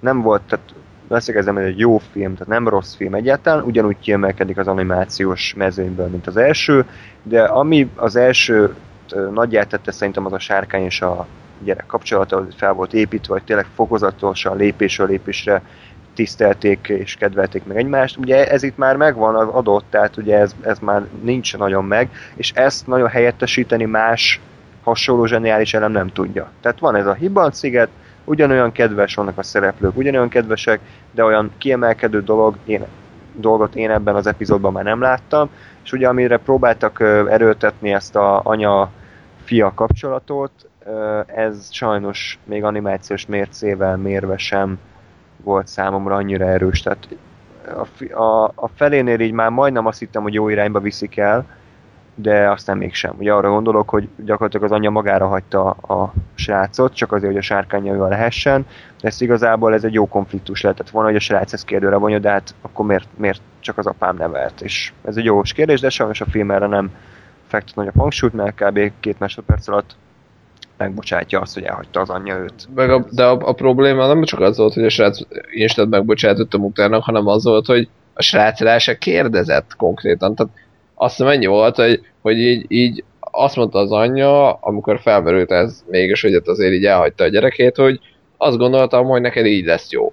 És így én így ültem, hogy mi? M- miért? Mi? Miért? Tehát, uh, yeah. És én nem tudtam megszólalni, hogy most, most ez így, ez nem indok. Tehát, de, de még csak, tehát tényleg az se volt, hogy, hogy mit tudom én, ha ott marad, akkor veszélybe kerül a gyerek, vagy valami ilyesmi, hanem így, hát úgy gondoltam, hogy neked így jobb lesz. És így, mi van? Nem. Ja, ja. Sajnos ez, ez nekünk nem jött el, de szerintem nem is volt annyira jól kitalálva, és erre elég nagy hangsúlyt fektetett a film, úgyhogy többek között ez húzta le a, a végső értékelésben a, a így nevezett sárkányadott kettőt. Ö, akciójelentek terén működik, látvány az zseniális, tehát legszebb animáció, egyik legszebb animáció sem, mint vala a vásznon láthattunk. 3D sajnos nem olyan erős, mint az elsőben, de azért nagyjából működik. Zene az, az, az nagyon jó, szinte már néha ilyen komoly zenei hatást keltetett, külön hallgatva a soundtracket, egyszerűen fel sem merül az emberbe, hogy ez egy, ez egy DreamWorks animációs film, tehát ilyen Maze Goose, meg Shrek 6, hanem, hanem mint ez egy ilyen epikus, valami iszonyatosan látványos, mély, mély történelmi dráma lenne kb. olyan a zene. A, az első részből akkor most lelőjük azt a végső point, hogy ugye a srác elveszette az egyik lábát, nem tudom melyiket. What? És Sajnos erre a második igazából semmit nem épített hozzá, tehát a műlába volt, az kész. Egyszer mutatták. A sárkánynak a szárnya ugyanúgy elvesztette az egyik ilyen végtagját. Azzal mit csinált? Semmit, nem. Nem, nem, nem. És uh, igazából kezdem már megunni azokat a jelenteket a filmekben, amikor, amikor mondjuk valakit hipnotizálnak, gonosz lesz, és ugye a másik szereplő próbálja meggyőzni, hogy hát, hát ne. És azzal győzi meg, hogy létszi. Tehát, hogy így, tehát nincs, nincs megoldás, csak oda megy így, én vagyok az, tudod, hogy én szeretlek, tudod, hogy szeretsz engem, tehát hogy ez is kicsit már így az vége fele gondolom Gáspár tudod, miről Igen, beszélek. Persze. Tehát, tehát az nekem ilyen nagyon olcsó megoldás volt, hogy semmi különleges ötlet, kreativitás, nem oda ment a izé, és akkor ugye, ugye emlékszel, én vagyok a szeres, tehát hogy ennyi volt a megoldás a, a hipnotizálás. Hát ez szerintem ilyen, nekem maga, maga hogy a, a fogatlan így jött ki ebből, az, az nem zavart, mert mert gyerekfilm, tehát érted, most a gyerekeknek nem, tehát, tehát szerintem uh, azt a kis egyszerű mondani valót, azt ezzel, ezzel közli. És uh, nekem emiatt ebben nem volt hiányom, hiányérzetem. Uh, beszélsz még amúgy, vagy elkezdtetek akkor? Mondjad. Tehát uh, igazából nekem se tetszett annyira, mint, a, mint az első rész pont azért, mert nagyon sok ilyen, uh, hát félig moralizálást, meg ilyen, ilyen uh, amit mondtál, hogy anya, fia egymásra találást akartak belevinni, csak az a probléma, hogy ezek nem igazán működtek. Tehát uh, inkább, inkább lettem, mert egy kicsit vontatott a filmnek a közepe. Uh, továbbá ennek az anyakarakternek gyakorlatilag tehát semmi értelme nem volt, hogy ez a karakter, ez a, ez a főszereplőnek az anyja legyen, ugyanis maga a családi dráma része az, az nem volt erős, tehát, tehát ez, hogy, hogy visszatér az anyja, ez, ez nem volt erős egyáltalán. A, amit meg egyébként ez a karakter volt, tehát hogy amit mondta, hogy ez a, ez a sárkány kolóniának a, a spirituális vezetője, és ugye emellett egy ilyen, hát egy ilyen uh, bölcsmester, vagy hát egy ilyen ilyesmi figura, az meg simán lehetett volna más is. Tehát nem kell, hogy ez a karakter az anyja legyen, és engem zavart mert, pont emiatt, mert, mert nem sikerült az anya részt jól, jól összehozni. Ö, ja igen, akkor visszatérve ehhez, amit mondtál, ez a hipnotizációból kijövős rész, ugye nekem ezzel nem volt bajom, nekem az, ami nem tetszett, hogy ezután ugye azt látjuk, hogy a többi sárkány is kijön ebből a hipnózisból. És ott volt nekem egy, egy hatalmas hiányérzet, hogy köszönöm, hogy, hogy ugye értem azt, hogy a, a, a fogatlan ugye eszébe jutott, vagy hát így, így, így legyőzte magában a, a gonosz sárkánynak az uralmát az, hogy mennyire szereti a, a gazdáját, vagy hát a társát. És uh, ugye az van, hogy ezután a, a fogatlan az a többi sárkányt is így gyakorlatilag felszabadítja, és akkor együttesen legyőzik ezt a nagy dögöt. És uh, nekem innen nagyon hiányzott az, hogy azt nem láttam, hogy a többi sárkány is, a mindenki a saját gazdája miatt teszi ezt, és emiatt úgy, úgy, jött, úgy jött le a jelenet, hogy a, a, a fogatlan kijön ebből a, a a hipnózisból azért, mert szereti a főhőst, az összes többi sárkány meg azért jön ki, mert a fogatlan azt mondja nekik. Emiatt a fogatlan ugyanazzal a karakteré vált, aki a gonosz sárkány volt, ami szerintem egy ordas nagy hiba. Ettől függetlenül tényleg nem egy rossz animációs film, de az első jobb. Ennyi. Még egy utolsó gondolat, aztán menjünk tovább van egy éneklős betét a filmben. De, de minek? Ami, ami, várjál, nekem utólag tetszett, mert sikerült úgy megoldaniuk, hogy nem ilyen ö, Disney-sen, hogy így beszélgetnek és hirtelen dalra fakadnak a semmiből, a nagy ö, koreográfia, meg látvány minden, hanem egy két karakter közös múltjából egy dal, amit felidéznek. Ez kicsit túl messzire vitték, tehát amikor már táncolnak, meg zenei aláfestés, az már sok volt, de egész jól megoldották azt, hogy legyen is zenei betét, de, de a, a maga a film diegetikus világán belül maradjon ez. ez. Nem a, a anyja, meg az apja.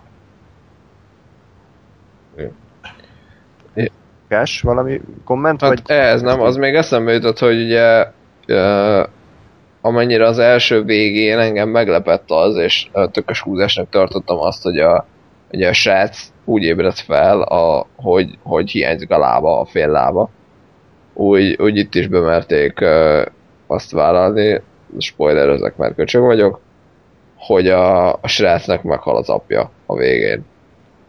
Ami szerintem egy elég, elég komoly húzás, azt tekintve, hogy tényleg egy uh, amerikai hollywoodi gyakorlatilag gyerekeknek szóló animációs filmről beszélünk. Hát, ráadásul a sárkánya öli meg, tehát a fogatlan öli meg, nyilván hipnotizálva, de azért mégiscsak nem mindegy, hogy random gonosz öli meg, vagy a saját igen, igen. Házi állatot. Tehát azért ez, ez, ez jó volt. Aztán ahogy kezelték ezt, az nekem már annyira nem jött, de nem volt akkor a dráma kerítve neki, mint amit megérdemelt volna, tehát utána ugyanúgy poénkodtam. Na, az, hogy, de, az, hogy meghalt a fater. Hát miután meghalt, igen, utána úgy érzem, hogy a film nem váltott meg. Igen, igen. Tónus. Tehát így volt az a szomorú jelent, hogy levitték a folyóba, és utána meg ugyanúgy ökörködtek. Tehát ez nem volt, nem volt annyira hosszan a dráma szerintem lecsengetve, mint amennyire ez kellett volna. Igen. Hát ugye a probléma az az, és azt, hogy most valószínűnek tartom, hogy kb. a vagy nem, nem, nem tudom. Tehát, hogy, hogy most ugye, mivel visszatért az anyja, gyakorlatilag azt a karaktert, hogy azt a, azt a panelt, akit az apja játszott, tehát hogy ugye egy ilyen uh, valamivel bölcsebb, idősebb felmenő, azt a következő részben az anyja lesz. Na most innentől akkor miért? Te, tehát, hogy, hogy ha lecserélek egy karaktert, akkor ezt nem ugyanarra szeretném lecserélni, hanem valaki másra. De nyilván ez majd akkor derül ki a harmadik rész, tehát így előre nem igazán vizionálok semmit, mert általában lesz igazam. Jó, Ádámnak akkor adjuk át a szót, és a, az egyik Túnáp, hát rajongónak nem biztos, hogy kéne nevezni, ezt csak ő tudja, hogy rajong értünk, de egyik hallgatónk ajánlott egy filmet, úgyhogy erről Ádám fog neki egy visszajelzést adni, hogy mi volt a véleménye róla. Igen, először is köszönjük szépen, hogy kaptunk egy ilyen ö, ajánlást, vagy hát kérdést. Ezzel is most így kicsit biztatom a többieket, hogy reagálunk lehető leggyorsabban, ahogy tudunk. Tokyo Gore Police-ról van szó, és ö, Zolival régebben belenézegettünk ebbe a filmbe, ő biztos, hogy látta, és ö, biztos, hogy ő is fog majd tudni belőle beszélni, hogyha legközelebb ö, adásol velünk. Ö, vannak ebben a filmben ilyen kis reklámok, ilyen kis kommersörök, és azokat láttuk. Ezek nagyon kiugranak a filmből, de elég viccesek, és onnan ismertem ezt a filmet. Aztán most megnéztem, és ö, tőlem picit távol áll egyébként ez az ázsiai ö, téma, de hát ez benne is van a címben, hogy gore, és hát ez egy kibaszható gore film, mert tele, nem, tehát nincsenek belső szervek, de kurva sok a vér ö, benne. Hogy ez egy trash film, tehát ez egy ilyen I- igen, felvállaltan. Ö, felvállaltam trash, de mégis egy picit azért komolyan gondolja magát. Van egy ilyen kis, egy kisebb mondani valója, hogy, hogy egy jövőbeli világban, hogy eltorzulnak, a, hogy eltorzul a rendőrség, és mennyire, mennyire brutális tud lenni.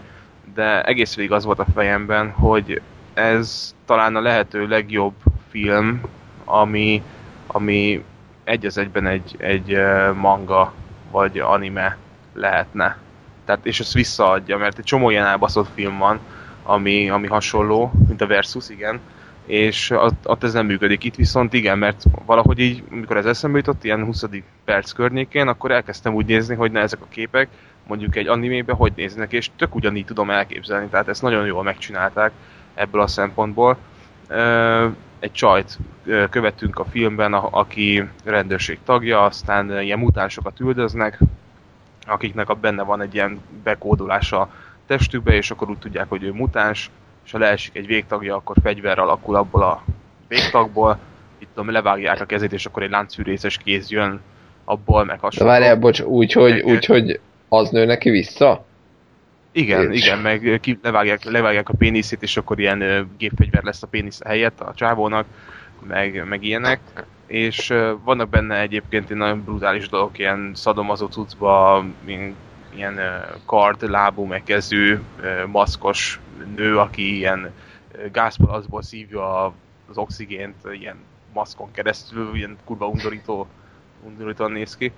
Egyébként hosszú film volt, és nekem, nekem sokszor így kicsit leült, de voltak ezek a kis reklámok benne, ezek a kibaszott groteszk, és, és annyira oda nem illő reklámok, hogy megy a brutalitás, és akkor közben vágják, hogy abban, azok, abban az időben, ebben a jövőben, mit tudom én, mikor játszódik, ilyen, ilyen reklámokat adnak az embereknek, hogy a, van a, mit tudom, a, Wii, és akkor ott a Wii játék az olyan, hogy egy kard van a kezedben, és hogy hogyan vágjad szét egy, egy élő embert a tévén keresztül, és akkor ott örül az egész család, nagypapa, nagymama, gyerekek, játszasz, meg ilyenek.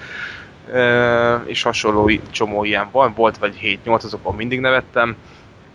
Tök találóak voltak, meg viccesek, és ö, pörgött a film, párszor leült, de jók voltak benne az akciók, és kurva sok a vér, meg, meg ilyenek, hogy, hogy a csaj szétkaszabol mindenkit, tényleg öblik a vér, és egy csepp vért nincsen rajta. Tehát azért ezt, ezt nem lehet, úgy mond, nem lehet azt mondani, hogy, hogy véresen komolyan vette ha a, a film magát, de, de tetszett, tehát egy pozitív csalódás volt igazán. Úgy ültem le, hogy így hallottam róla, kicsit óckodtam tőle, aztán most így megnéztem, és, és picit megkönnyebbültem.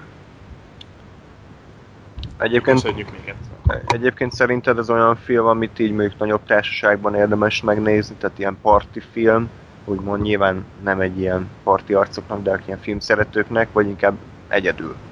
Egyedül nehéz volt, le is kellett állítanom, hogy átgondoljam, mert kicsit tömény, azért így a közepe felé, és marha későn néztem mondjuk, és hát azért így társaságban igen, pár sörrel leülsz, vagy szakéval, mondjuk az japán, úgyhogy nem tudok, valami, nem tudom, ez japán volt egyáltalán. de A Gore Police Az, az oké, okay, de ettől függetlenül még lehet, hogy nem japán. Tehát vá- vágom. Szerintem Japán. de lehet, oké, okay, mondjuk, hogy, hogy Japán, de, de jó, akkor szákéval üljenek le az emberek, aztán úgy meg lehet nézni.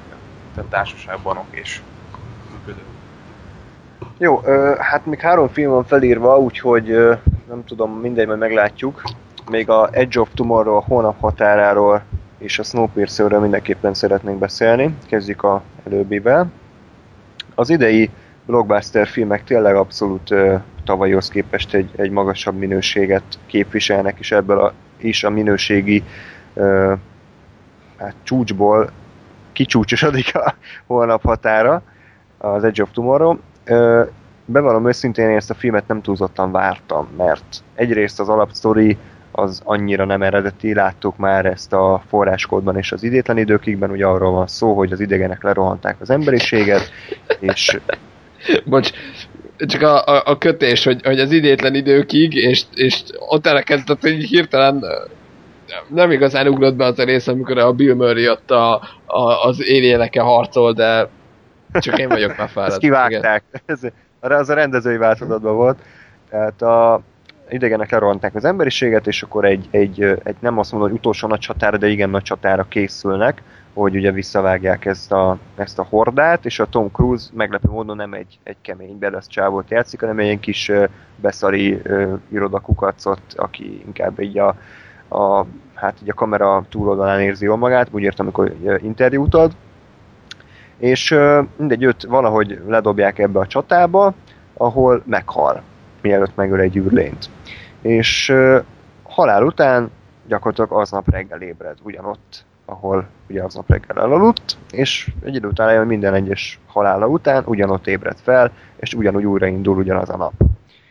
Mondom, az alapsztori annyira nem eredeti, de azt kell mondjam, amitől működik a film, mindent kihoztak ebből, amit lehet. Tényleg egyszer nem tudok olyanra visszagondolni, ami, ami mondjuk kihagyott zicser. Iszonyatosan jó tempója van a filmnek, tudja, hogy mikor kell egy jelenetet túlhúzni, tudja, hogy mikor kell csak montásszerűen vágni, úgyhogy oké, okay, megint meghalt, megint meghalt, megint meghalt, megint, tehát így darálja a film egymás után, marha vicces, tehát na, a legnagyobb meglepetés a film kapcsán, hogy, hogy ilyen poénokra nem is számítottam, tehát tényleg azt nem mondom, hogy, hogy vígjáték, de elképesztő jó ö, gegeket hoztak ki ebből, ugye mindig meghal a Tom Cruise, és az a jó, hogy annak ellenére, hogy, hogy ugye ilyen könnyed hangvétele van a filmnek, mégis érezzük, hogy itt azért ez nem egy, egy, egy blőd, hanem azért a, a kockázat, vagy nem a kockázat, hanem maga a tétje az eseményeknek az ugyanak olyan magasan van, hogy nyilván az emberiség kipusztulása ellen küzd a főszereplő. Hát ez olyan, bocs, mint ugye, ami, ami a régi klasszik, mit tudom, én, 90-es évekbeli akciófilmekben volt, hogy ott is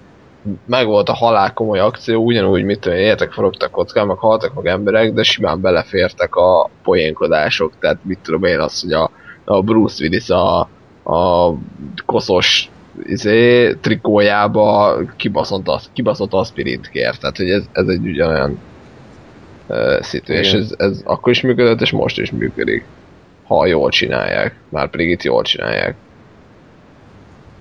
Úgyhogy egy, egy igazi felüdülés a, a film számomra, tehát tényleg egy olyan, ami, ami így helyre tesz kicsit, hogy oké, okay, lehet még normális hollywoodi akciófilmet látni a mozikba. Nyilván Transformers 4 összehasonlítva ez még inkább egyértelmű, nem láttam, de azért így nagyjából el tudom képzelni, hogy milyen lehet.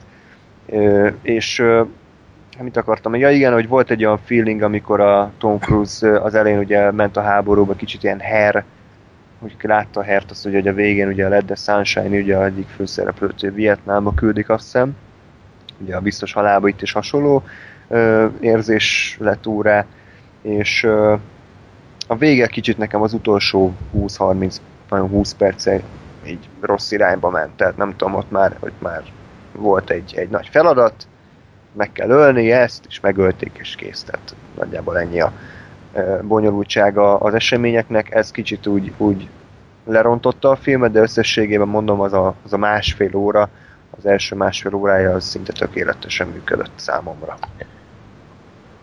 Nekem is ugyanez volt, hogy ö, én nem is nagyon tudtam arról, hogy ez a film ez így lesz, vagy van, vagy mi ez.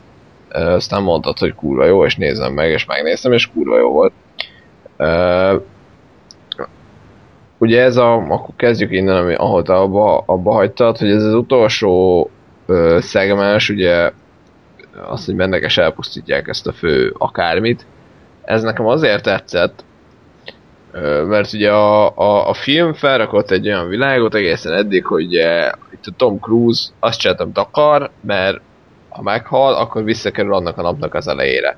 És ugye láttuk, hogy, hogy először végigmegy, hogy mit tudom én, ugyanúgy elkezdi a csatát, akkor tudja, hogy hopp, itt most le fog zuhanni valami, akkor itt most odébb lépek egyet. De elindul tovább, de ott már mástól hal meg. Újra kezdi. Ez megy folyamatosan, volt olyan, az is szerintem elég jó volt, hogy, hogy volt egy olyan nap, amikor azt mondta, hogy leszarom, és elment kocsmázni. Ez mondjuk egy kicsi, ez, ez egy hiányossága számomra a filmnek, hogy ez nem volt annyira hangsúlyozva, tehát nem esett le nekem azonnal, hogy itt most mi történik. Ö, Szerintem sokkal nagyobbat ütött volna, de, de picit utána gondolva, vagy belegondolva azért felismerhető és működő poén. Na, tehát, hogy, hogy megismerek egy ilyen világot, és ugye ezáltal gyakorlatilag a Tom Cruise-ért, vagy hát a fő, fő hőseimért nem aggódom, mert tudom, hogy, hogy ha meghalnak, újra kezdik a napot, ugyanott vannak. De ugye erre az utolsó ö, szegmensre, erre ugye ezt a lehetőséget kihúzták. Tehát ha meghal a Tom Cruise, akkor meghal. Na most innentől hirtelen van a filmnek egy olyan feszültsége, ami eddig nem volt. És emiatt szerintem működik ö, vala, ez, a, ez az utolsó akciószegmens. Ami egy, ettől függetlenül nem volt egy túl bonyolult dolog, de, de jó volt. Ö, ami nekem még tetszett, hogy ha jól emlékszem, akkor ez Angliába játszódott, ugye? Nem, nem lehet, hogy Franciaország? Franciaország? De tényleg rémlik. Franciaországon. De, de igen, de ez a lényeg, hogy Európában játszódott, ami nekem olyan tetszett, Igen. hogy, hogy végre nem azt kell néznem, hogy az UFO-k, nem tudom, New York, Los Angeles, Washington, uh, Szent Háromságban mozognak, hanem Európába átjönnek, és Tom Cruise a, a, nem a nagy amerikai hőst játsza, aki ugye mindenkit megment. Ugye, hogy ez nekem nagy szívfájdalmam volt a 28 héttel későbben, hogy muszáj az amerikaiaknak idejönni, és neki kell megmenteni a világot. Nyilván. Tehát, hogy itt végre nem ez volt, hanem, hanem a Tom Cruise is egy ilyen kis szerencsétlen volt. És, és ez is nekem hozzátett a filmhez. Ami még viszont nagyon fájt az az, hogy egy, egy irgalmatlanul erőltetett, nagyon alapszintű és nagyon béna szerelmi, nem is szerelmi szállat, de, de egy ilyen kis románckát bele kellett tenni, ami kurvára nem hiányzott onnan. Tehát az, hogy, hogy itt a végén eh, a legnagyobb drámából ugye muszáj megcsókolni a nőt, ez, ott, ott, ott egy kicsit fogtam a fejem, de, de ez közel sem elég ahhoz, hogy a film élményen roncson jelentős mértékben, tehát abszolút egy, egy jól működő akció, skifi ről beszélünk, ami tényleg, tényleg ahogy mondtad, hogy, hogy ebből az alapszitúból, hogy, hogy újra kezdődő nap, mindent kihozott teljes mértékben. És teljesen szórakoztató, jópofa, ajánlom igazából mindenkinek. Még a Tom Cruise-hoz annyit, hogy hosszú idő óta az az első olyan akciófilm, amikor Tom Cruise nem végig Tom Cruise játszik, tehát ugye a Oblivionban is, Mission Impossible-ökben is, Kia nappalban is, utóbbi években mindig Tom Cruise játszott. Tehát tök mindegy, hogy hogy hívják, leszarták, hogy, hogy az egy karakter. De itt a film első felébe először nem is tudtam vele mit kezdeni, mert nem értettem, hogy ez most micsoda. Aztán rájöttem, hogy basszus, Tom Cruise színészkedik. Basszus, itt, itt más karakter van. És ez nagyon furcsa, mert, mert tényleg a, ezekben az akciófilmekben ez nincs meg, tehát nincs egy ilyen íve a karakterének, hogy valamiből lesz valami.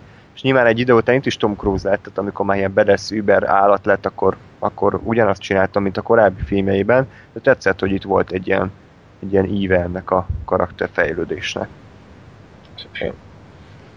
Jó, ö, legyen az utolsó film mára, Snowpiercer, ennek sincs magyar címe, ugye? Ö, féli koreai film, francia képregényből, amerikai színészekkel, úgyhogy egy elég multikulti. Ádámnak adjuk át a szót, ugyanis ő ajánlott ezt így a megnézésre nekünk is.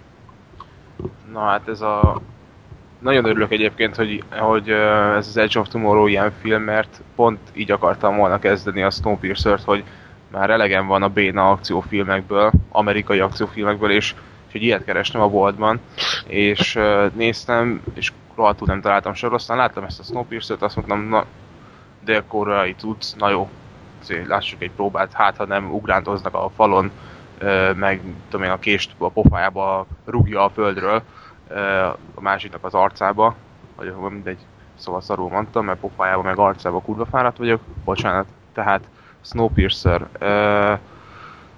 Ez a film nekem, nekem egy eszméletlen kellemes csalódás volt, annyira, hogy nekem ez kapásból bekerült a top 10-be, ö, ami azért nem kis szó nálam, tehát én mindig harapok minden szarra, itt pedig, itt pedig minden nagyon-nagyon meg volt csinálva, és ez az, amit hiányolok az amerikai filmgyártásból, hogy, hogy ne a pénz domináljon, hanem, hanem a rendező és a forgatókönyvről legyen ugyanaz, legyen egy eredeti ötlete, még a képregény adaptáció is egyébként nagyon kevés köze van hozzá a képregényhez.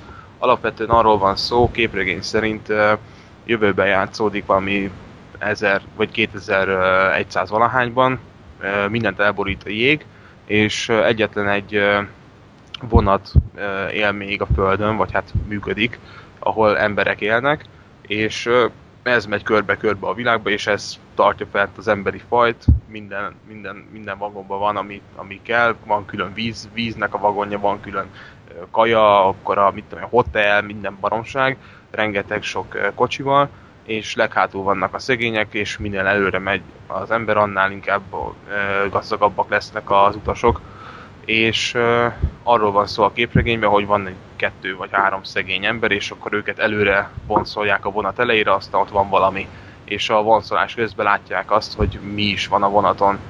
Uh, a film ennél sokkal több, ott uh, sok szereplős, tehát körülbelül van öt, öt fontosabb szereplő, főszereplő nem nagyon ugrik ki ezek közül, csak a legvégére, de mindegyik szereplőnek kurva nagy a súlya, és nagyon fontos dolgokat képvisel, és nagyon csavaros, és van értelme, és nem csak arról van szó, hogy ott a haverja, aztán az meghal, aztán ennyi. Tehát mindenkinél van valami plusz, amit nagyon okosan csinál, vagy nagyon okosan használja ki a film. Kurva jók az akciójelentek benne, annyira tehát így ketté, ketté állt a testem tőle, hogy így nézem, és így úristen, ne legyen vége ennek a filmnek soha. És tényleg arról van szó, hogy vannak a szegények, és, és fellázadnak, mert borzasztó életkörülmények vannak ott az utolsó kocsikba, és aztán előre mennek. Van egy ilyen uh, gestapo-féle uh, alakulat, aki védi a, a gazdagokat, és akkor azokon keresztül mennek vagonra vagonra. És nagyon sok beteg és ilyen weird uh, uh, rész van ebben a filmben, vagy hát ilyen kis apró, apró kis jelenetek. Nem ezekről szól a film, de, de ezeket nagyon okosan használta ki. A, itt látszik egyébként a távol-keleti kis íze ennek a filmnek, és nagyon jól össze van rakva egyszerűen. A végén van egy ilyen kisebb leállás, amikor, amikor van egy ilyen elcsúsztatott akció, vagy el, elhúzott akció, de ott is, amikor rádülöl a fény az igazságra, csavaros, és tényleg okos film. Van benne egy-két ilyen logikátlanság, hogy na akkor ez most itt miért van ez, vagy hogy most ez egy kicsit kilóg, hogy miért nem halt meg, pedig már meg kellett volna, meg még kétszer támad fel, de ezek annyira elenyésznek a, a pozitív dolgok mellett, hogy ez kötelező, ez, ez most házi feladatnak feladom az összes hallgatónak, hogy ezt most menjen el a boltba és azonnal nézze meg őket, vagy őt. Ezt. Bo- a boltban szóval... nézzük meg. Igen, feltétlenül. Ül le a MediaMarktba, vagy az Eurocenterbe, vagy mi Electroworldbe, ami már, ami már nincsen. Nem baj. És akkor leülsz a tévére, aztán megnézed. Okay. Mindenképp. Szóval ez, ez egy nagyon-nagyon fasz a film. És le a kalappal távol-keleti filmezés előtt. Ez kurva jó, bevállalós és nagyon fasza. Amerika meg menjen a picsába. Köszönjük.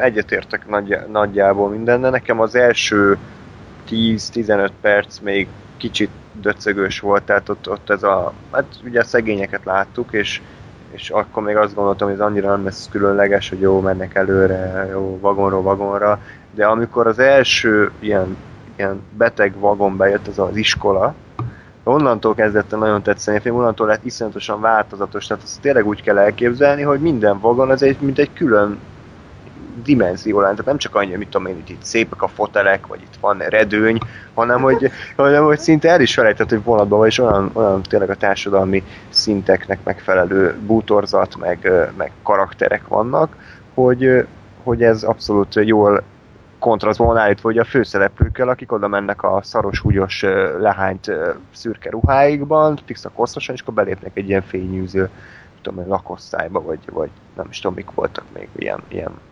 komolyabb helyszínek. Újok meg ilyen drogtanyák a vége fele, tehát amikor már annyira unatkoznak a gazdagok, hogy, hogy szarrá drogozzák magukat, meg hasonló. Igen, úgyhogy, úgyhogy abszolút egy abszolút érdekes film. Logikát tényleg azért nem mindig működik, tehát hogyha mondjuk valakinek nem jön át egyszerűen ez a bizarr stílus, és mondjuk elkezd kötekedni a filmmel, akkor lehet, hogy a logika néha szétesik, tehát nem mindig ö, teljesen ö, racionális a film, tehát mondjuk sokan megkérdezik, hogy mi az értem annak, hogy megy a vonat, tehát hogy miért nem mennek valami bunkerbe, tehát mi, miért jó az, hogy vonat van, de ez ilyeneket szerintem azért nem érdi meg nagyon kétségbe vonni, mert, mert erről szól a film, kész, tehát ezt el kell fogadni, innentől már, már működik. Azt hiszem, a vonat, vagy mondják, hogy a vonatnak van egy olyan fajta működése, ami miatt uh, annyi gőz, meg gáz, meg mit tudom, mit termel elektromosságot, meg surlódás, meg a tököm tudja mi, hogy így tudják uh, kitermelni ezeket, a, ezeket az anyagokat, amik, amik kellenek. Tehát, hogy kell egy ilyen mozgólószar, ami áll. Ja, értem. Hm. Jó, mindegy, tehát ez is olyan, hogy, hogy ha akarom, akkor nem kötekedek, hogyha nem jön be a filmstílus, akkor, akkor ebbe szerintem kicsit félig jogosan azért bele lehet kötni. Ennyi. Gás? Nem láttam. Én nem, Nem. láttad? Meg akartam nézni, meg akarom nézni, csak még eddig nem is került rá. Sort keríteni Jó. rá. A, a, nekem tetszett az a főszereplő, a Chris Evans, azt hiszem az ő alakítása, az Amerika kapitány, után nem néztem volna ki belőle, hogy, hogy ezt el tudja játszani, de, de van egy elég durva múltjából egy, kiderül egy, egy dolog, és azt szerintem tökéletesen eljátszotta, az nagyon, az nagyon jól színész világérzőjelent, az jól működött. Most nem ide tartozik abszolút, de most beugrott, amit még a Masternél szerettem volna mondani, hogy a Phoenixnek az egyik kedvenc jelentem az, amikor talán az első vagy a második ilyen interjú, nem tudom mi volt annak a neve. És iszonyatosan sokáig csak az ő arcát látjuk, szerintem ilyen 5-6 percig minimum, és folyamatosan, hogy egyre kidagad az ér a homlokán, és így kikészül. Emlé- Emlékszel, ott külön az volt, hogy, hogy nem pisloghatsz, és csak úgy Ja, válaszolhatsz. Tehát, hogyha pislogsz, akkor előről kezdjük a kérdéseket, és tényleg így volt, hogy nem pislogott az ember. Tehát már, már könnyezett meg, meg tényleg az erre már szét, szétpattant az agyába. Nagyon durva, és négy percen keresztül vágatlanul ezt látod, hogy szétszakad.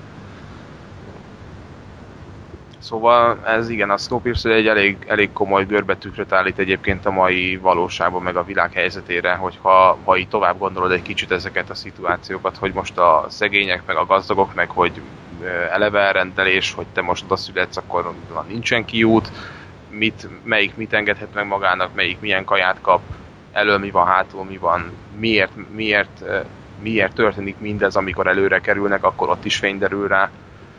Szóval Szóval házi feladat. Jó. Ö, Gás, fekete levesről egy-két mondatban szeretnél beszámolni? Vagy inkább Szeretnék. Mindenképp, ha már itt uh, száz évenként egyszer magyar filmet nézek, akkor, akkor emlékezzünk meg róla. Meg hogy kijöjjön, hogy fekete-fehér, mert ez... Nem mindegy. Tehát a, a Fekete Leves um, szintén magyar film.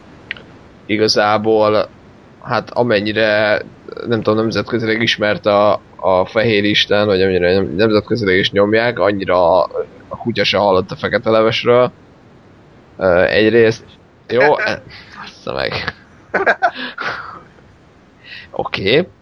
tehát um, gyakorlatilag uh, szívességből hozták össze a filmet, tehát a, a, a színészek se nagyon, sőt azt nem kaptak érte gázsit, meg, meg a, tudom, hogy a, a készítők azok mennyire, de, de tehát, hogy, hogy ilyen szívesség alapon ment igazából a film.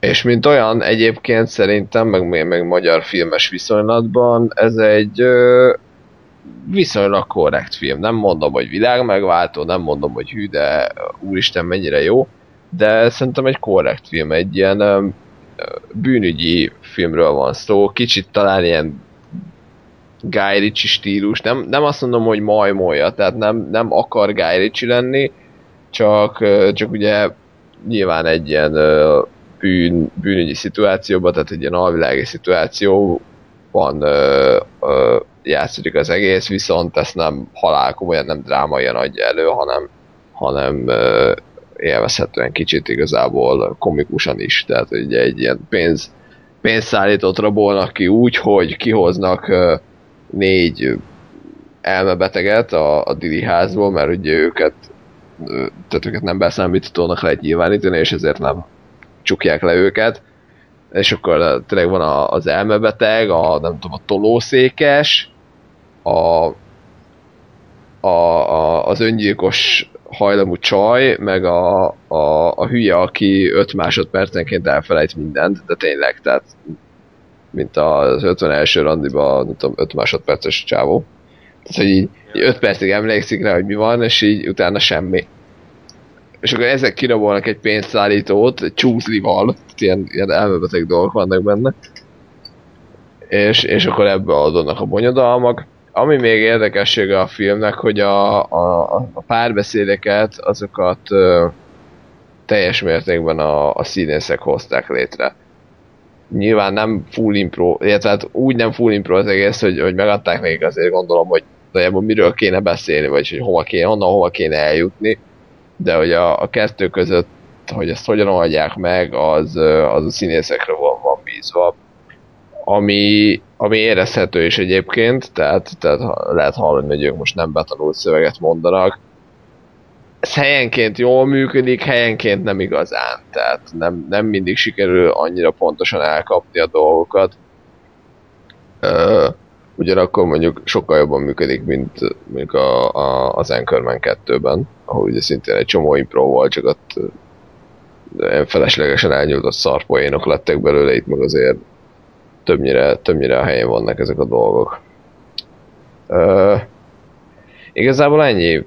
Szerintem érdemes megnézni, ha meg lehet valahol, valahogy, valamikor. mert, mert mondom, ahhoz képest, hogy magyar film, meg nulla költségvetésből készült, abszolút korrekt a sztoria, jók a színészek benne, van egy csomó jó szöveg benne, meg, meg uh, helyzet komikum, és, és, és szórakoztató, és szerintem erre kéne tovább tartani, hogy erre, ebbe az irányba kéne menni a magyar filmnek mert ezzel lehetne talán egy kicsit feltámasztani, nem a 26. fehér istennel. Beszóltunk ma is, na! Hát ez jó, megmondtuk. Hát Vajna, remélem hallott, bazd meg. Vajna, most ugye már úgyis jelevezető show, hogy mondom, nem tudom, hallottátok, hogy a Toldival mi van most. Hát, hogy most épp mi van, azt nem tudom, de hogy folyamatosan baszakodnak vele, azt tudom. Ugye a Pál Figyőr csinálná a Toldit, egyik legjobb magyar rendező, valami nem tudom, egy milliárdos költségvetésből, ilyen modern akciófilmet akar csinálni. Tehát ilyen, ilyen korrekt, nagy költségvetésű filmet akar, és a Vajnáik rábólintottak, hogy legyen akkor. Elkészültek a forgatókönyvvel, minden megvolt, aztán utólag kitalálta a Vajna, hogy ö, lehet, hogy mégse neked kéne rendezni ezt a filmet, mert nem tudnád az akciójelenteket jól megcsinálni. Idehozom a haveromat, ö, aki egy kaszkadőr Hollywoodból, ő majd megrendezi a, az akciójelenteket, te meg ott ülhetsz, mint, mint tudom én, a kávéfőző mellett, hogy kortyogathatod a, a kis kapucsinót, és akkor jelenleg itt állt meg a folyamat, mert ugye a párfi mindenképpen ugye ő maga akarja ezeket is megcsinálni, mert ugye ez az álma, a Vajnál nem is tud beszélni, tehát a Vajna az elérhetetlen, és akkor így most ilyen elakadt az egész folyamat, nem tudnak hova lépni. Most a Vajnál kértek tőlük egy ilyen referencia jelenetet, ami mit tudom én, 10 perc, de hát az is iszonyatosan pénz, ruhák, effektek, vágás, zene, akciót, azt is mindnek csinálni, és akkor utána majd nagy kegyesen eldöntik, hogy most akkor alkalmas-e a párfiára, hogy megrendezze a toldit, vagy nem és hogyha nem, akkor is. Miért, miért egy kaszkadőrt hív be, miért nem egy akciórendezőt? Tehát ezt nem értem. Arra nincsen pénz, elment minden az esőére. Ja, igen, igen. Egy, mindegy, itt tartunk el. Én még, ha jól emlékszem, azt is olvastam, hogy a Pálfi gyakorlatilag azt mondta, hogy ő igazából mondaná azt, hogy oké, okay, akkor ne én legyek a, a, a directed by, tehát ne én legyek a rendező, de akkor ad nekem a second unit hogy az akciójeleneteket meg tudjam csinálni, mert ugye igazából azokat akart, hogy, hogy szerint az az érdekes ebben, vagy ő ezt azért akarja, hogy ilyen, ilyen nagy volumenű akciójelenteket meg tudjon csinálni, meg tudja csinálni, és hogy, hogy tényleg már azt feladná, hogy a, az egész filmnek ő legyen a rendezője. De hát mindegy, szóval ez egy elég, elég elbaszott szituáció, pedig, pedig ismerve a páfit, meg azt, hogy pusztán az ötlet, hogy tényleg itt van a toldi, amit, amit, amit tényleg egy teljesen magyar dolog, tehát nem, nem mit tudom én, ráhúzzuk, hogy magyar, hanem meg, meg mit tudom én, átvettük igazából innen-onnan, hanem az tényleg, tényleg itt, itt született, itt írták meg, magyar a hőse, mit tudom én, és hogy, hogy mégis egy olyan, olyan sztori, amit, amit fel lehet dolgozni olyan módon, mint egy, egy tehát hogy mint, mintha egy hollywoodi akciófilm lenne, vagy egy ilyen, ilyen akciókalandfilm, mert tényleg van benne minden, van egy tök jó főhősöd, és tényleg csak meg kéne csinálni, és tuti, hogy kurva sokan elmennének rá, mert, mert ez nem az, hogy megint visszatérek Fehér Isten, hogy valami művész fos, hanem az meg egy akciófilm, és ráadásul a Toldi a főszereplője, kurva jó. Tehát én is írtunk, először meghallottam, hogy Pálfi Toldit akar rendezni ilyen felfogás, mondom, na ez kurva jó lesz. És most itt, itt tényleg ez ott faszakodnak, hogy ne, nem, nem mindegy. Ami, ami bosszantom, hogyha Vajnának az utóbbi nem tudom hány éve ő a, a biztos, a ő tevékenysége mondjuk ezt így, így igazolná, hogy jó döntéseket hoz, akkor azt mondom, hogy oké. Okay. De utóbbi években mit változott a magyar film? Tehát hát semmit nem haladt előre. Egy, egy kicsit, egy kicsit én azt mondom, hogy érezhető azért, hogy nem, nem teljesen ugyanaz van, meg, meg ami a Vajnáikkal kapcsolatban fontos, az az, hogy, hogy amikor ők oda kerültek ebbe a szituációba, akkor mindenki attól félt, hogy, hogy hogy ők politikai erők hatására kerültek oda, hogy ők nagyon részrehajlóak lesznek politikailag, és mindenki meglepődött, és mindenki nagyon örült, hogy ez nem így lett. Tehát, hogy, hogy politikai befolyás nem lett a, a film alapban. Emellett mondjuk a Vajna félig meddig szakmai fasságai megvannak, tehát nyilván nem lett minden mennyország, meg minden kurva jó, de, de hogy ez a, ez a ez a része legalább nem valósult meg, tehát nem, nem politikai propaganda filmeket gyártanak magyar filmgyártás Jó, de terén. Kicsit vitatkoznék ezzel, hogy ha létezik ilyen, hogy Fehér Isten, meg Vespa, meg a többi gányszar a hazugság, akkor most akkor simán létezik ez a nyomás. Mármint? Ezek azok a filmek, amikről itthon nem beszélnek, mert nem az itthoniaknak készülnek ezek egyébként, ahogy azt itt, hogy most a magyarnak a szemét vagy felnyitják, kurvára nem erre készül, hanem a külföldiek miatt. Hogy uh, legyen, hogy a külföldiek azt higgyék, hogy itthon ez van, és, uh, és hogy jöjjön a, a, a díj, vagy mi a szar, a, uh, jöjjenek a díjak külföldön, mert ez most elmutat, megmutatja a szenvedést. Tehát itt, itt egyértelműen látszik a, a politikai nyomás, és most nem azt kell nézni, hogy ki van éppen hatalma. Uh, én ezt nem így gondolom, de erről meg külön beszéljünk, mert ez túlzottan konkrétumokba kell menni ahhoz, hogy itt ezt felvállaljam mindenki előtt. Úgy gondolom, hogy nem ebbe az irányba kéne a műsorokat elvinni, úgyhogy fejezzük be, aztán Persze. megbeszéljük. Jó, hát mondjuk én, én csak abban indultam ki, hogy milyen filmek, magyar filmek készültek az utóbbi években, szarok, tehát igazából ennyi. Tehát én hát jó, de azért, azért, ha megnézed, hogy mondjuk a, a, a mit tudom én, jó, a Coming out nem láttam, de, de mondjuk a, az isteni műszak, meg azt tudom, hogy készültek az a baj. De mindegy, igazán... Megdönteni, megdönteni hajnal tímát. Jó, de na várj, mondjuk bár nem láttam a Coming Out-ot, nem láttam a hajnal tímát, mondjuk láttam az isteni műszakot, de ha így ránézel ezekre, ezek ötlet szintjén, nem azt képviselik, mint mondjuk a, az X évvel korábban a, a mit tudom én, Stolbucival csináljuk újra a meseautót, meg ezek.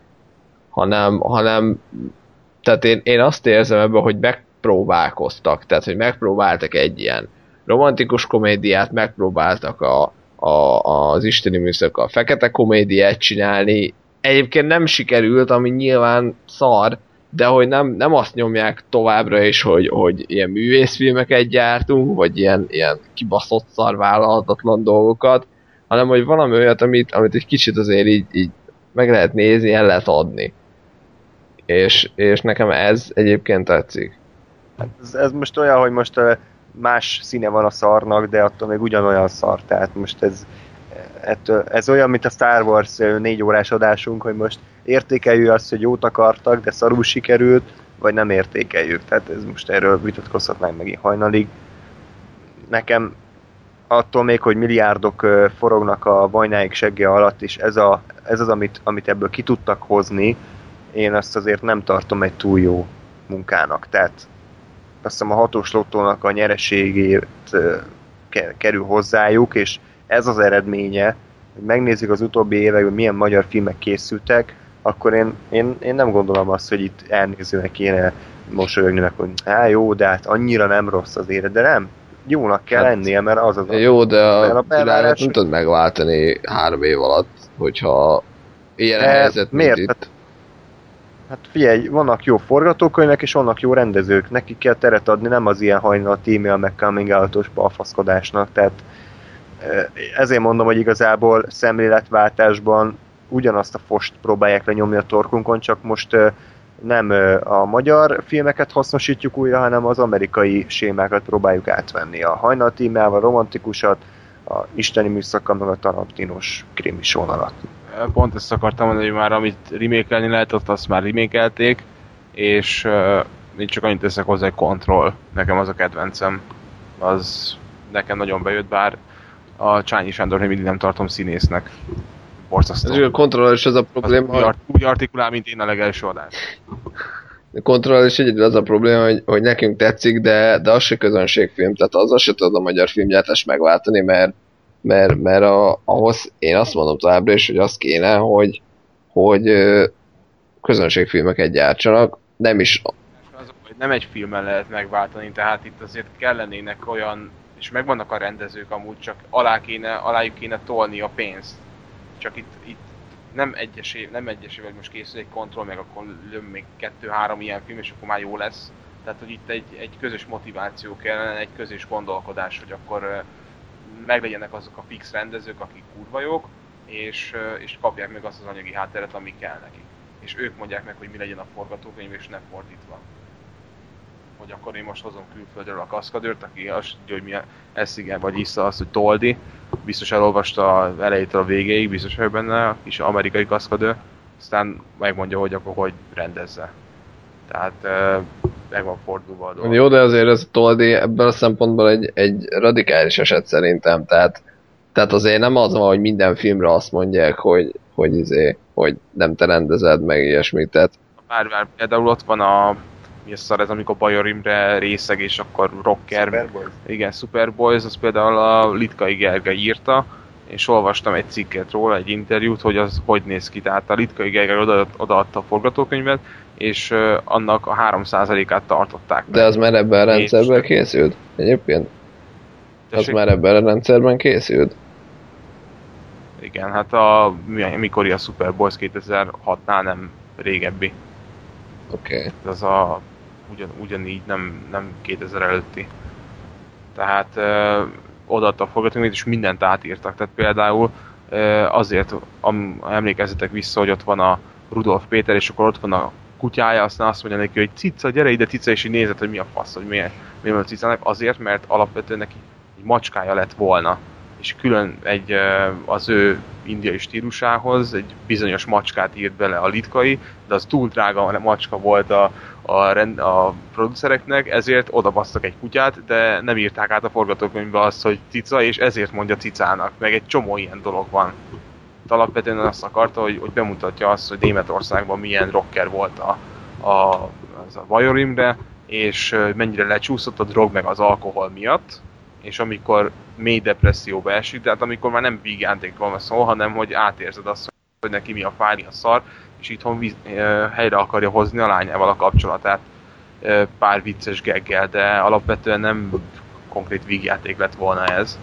És, és tényleg komolyan meg, megírta azt, hogy akkor hogy találja meg a haverjait itt van. De hát, és mi, az meg mi lett belőle, tehát ez is csak egy példa. És biztos vagyok benne, hogy azért nem, nem egy ilyen film van. Az ilyen SOS, láv, SOS szerelem, meg izé, mi a szaram áram.net, tehát ott, ott nem, ezek nem azok, a, hogy ott egy jó forgatókönyv, és akkor ilyen szar lesz belőle. De eleve az, hogy van egy, egy tanulatlan, tudatlan, sutyó alapközeg, a nézőknek a nagy része, és azok, ezt így, azoknak ez kurva jó. Tehát így elröhögcsél rajta, he, he, és akkor ez egy oda-vissza kapcsolat, tehát hogyha ha sötétek az emberek, akkor ne várjunk jó filmeket. Azt, ezt gondolom. Jó, én, én azt mondom, hogy szerintem ez egy kurva nehéz kérdés, abban mondom, hogy azért Magyarországon akármit csinálsz, sokkal limitáltabbak a lehetőségeid. Mindegy. Uh, ne ragozzuk ezt tovább, mert megy is egy fél órát húsznak a műsoridőbe. Skandináviában miért működik? Tehát ott Jó, de, de ezt mondom, hogy ilyeneket el lehet kezdeni, de szerintem nem érdemes, hogy most hol, hogy mi, miért működik, ami nálunk nem. Jó, mindegy, azért uh, Azért ennek komoly történelmi háttere is van. Tehát ez egy uh, jóval tágabb téma. Én csak annyit mondanék a végén, amit az elején is mondtam, hogy, hogy egyszerűen én, mint néző, annyit látok, hogy szar magyar filmek készülnek most, hogy ez miért van, meg hogy milyen háttérokok vannak között, szóval nem kell, hogy érdekeljen, mert én, mint fogyasztó, aki, aki 1300-400 forintokat adok ki egy magyar mozijegyre, magyar film mozijegyére, akkor elvárom azt, hogy minőséget hozzon, és ahogy elnézem az utóbbi évek magyar filmeit, nem láttam, hogy ez a minőségi mérce ez olyan hű, de magasan szárnyalna. Tehát még a Vajna szintjéhez képest, tehát a, amit elvártunk a Vajnát, még ahhoz képest se mondanám azt, hogy itt ilyen gyökeresen komoly pozitív változás történt volna. Meg ugye eleve kevés film készül. Mennyi? 8? Sokat mondok már. Meg az ilyen művészfilmek, amit a, tudom, lehányt Cirkó Geizirnek a falára vetítenek ki egy diavetítővel, tehát ez ilyen, ilyen filmek is vannak. Bocsánat, a Cirkó Geizirtől jó mozi biztos csak valamit kellett mondani. Na, akkor ennyi? Ezzel a pozitív gondolattal zárjuk a mai műsort. Ilyenek a magyar filmek, ilyen Andy Vajna. Legközelebb nem tudjuk mivel jelentkezünk, fogalmunk sincs, hogyha, bocsánat, nem szép kibeszélni, de hogyha Lóri végre befejezi a Trónok harca negyedik évadát, akkor mi akkor arra mindenképpen egy külön adást szerintem érdemes szentelni. Igen, én, én szeretném így előre azt mondani, hogy, hogy Andrással elkezdtünk így szarfilmezni, és uh, újra, mint régen, megnéztünk párat, úgyhogy azt, azt mindenképpen Ja, ja, ja. nyelbe ejtjük. Így mondják, nyelbe ejtjük? Melytjük, ütyő. Hajnali, hajnali fél egy van, amikor felveszik, tehát csoda, hogyha már épkézláb mondatokat tudunk mondani. Úgyhogy nézzük, mi van itt. Igen, Csak 5 dolláros szarfilmek, tehát nem mozi. igen, igen, ez a Régen a Selejt. zsá- Zsákmány, vagy milyen szar volt az, meg a... zsákmány. a, mi ez a Jim Kata, meg a mi az Isten, a Deadly Prey. Igen, Youtube-os 90 akárhányas szinkronizált, vagy nem. Filmek. Úgyhogy ezekről fogunk majd beszélni, többek között. Addig is minden jót kívánunk nektek, és sziasztok!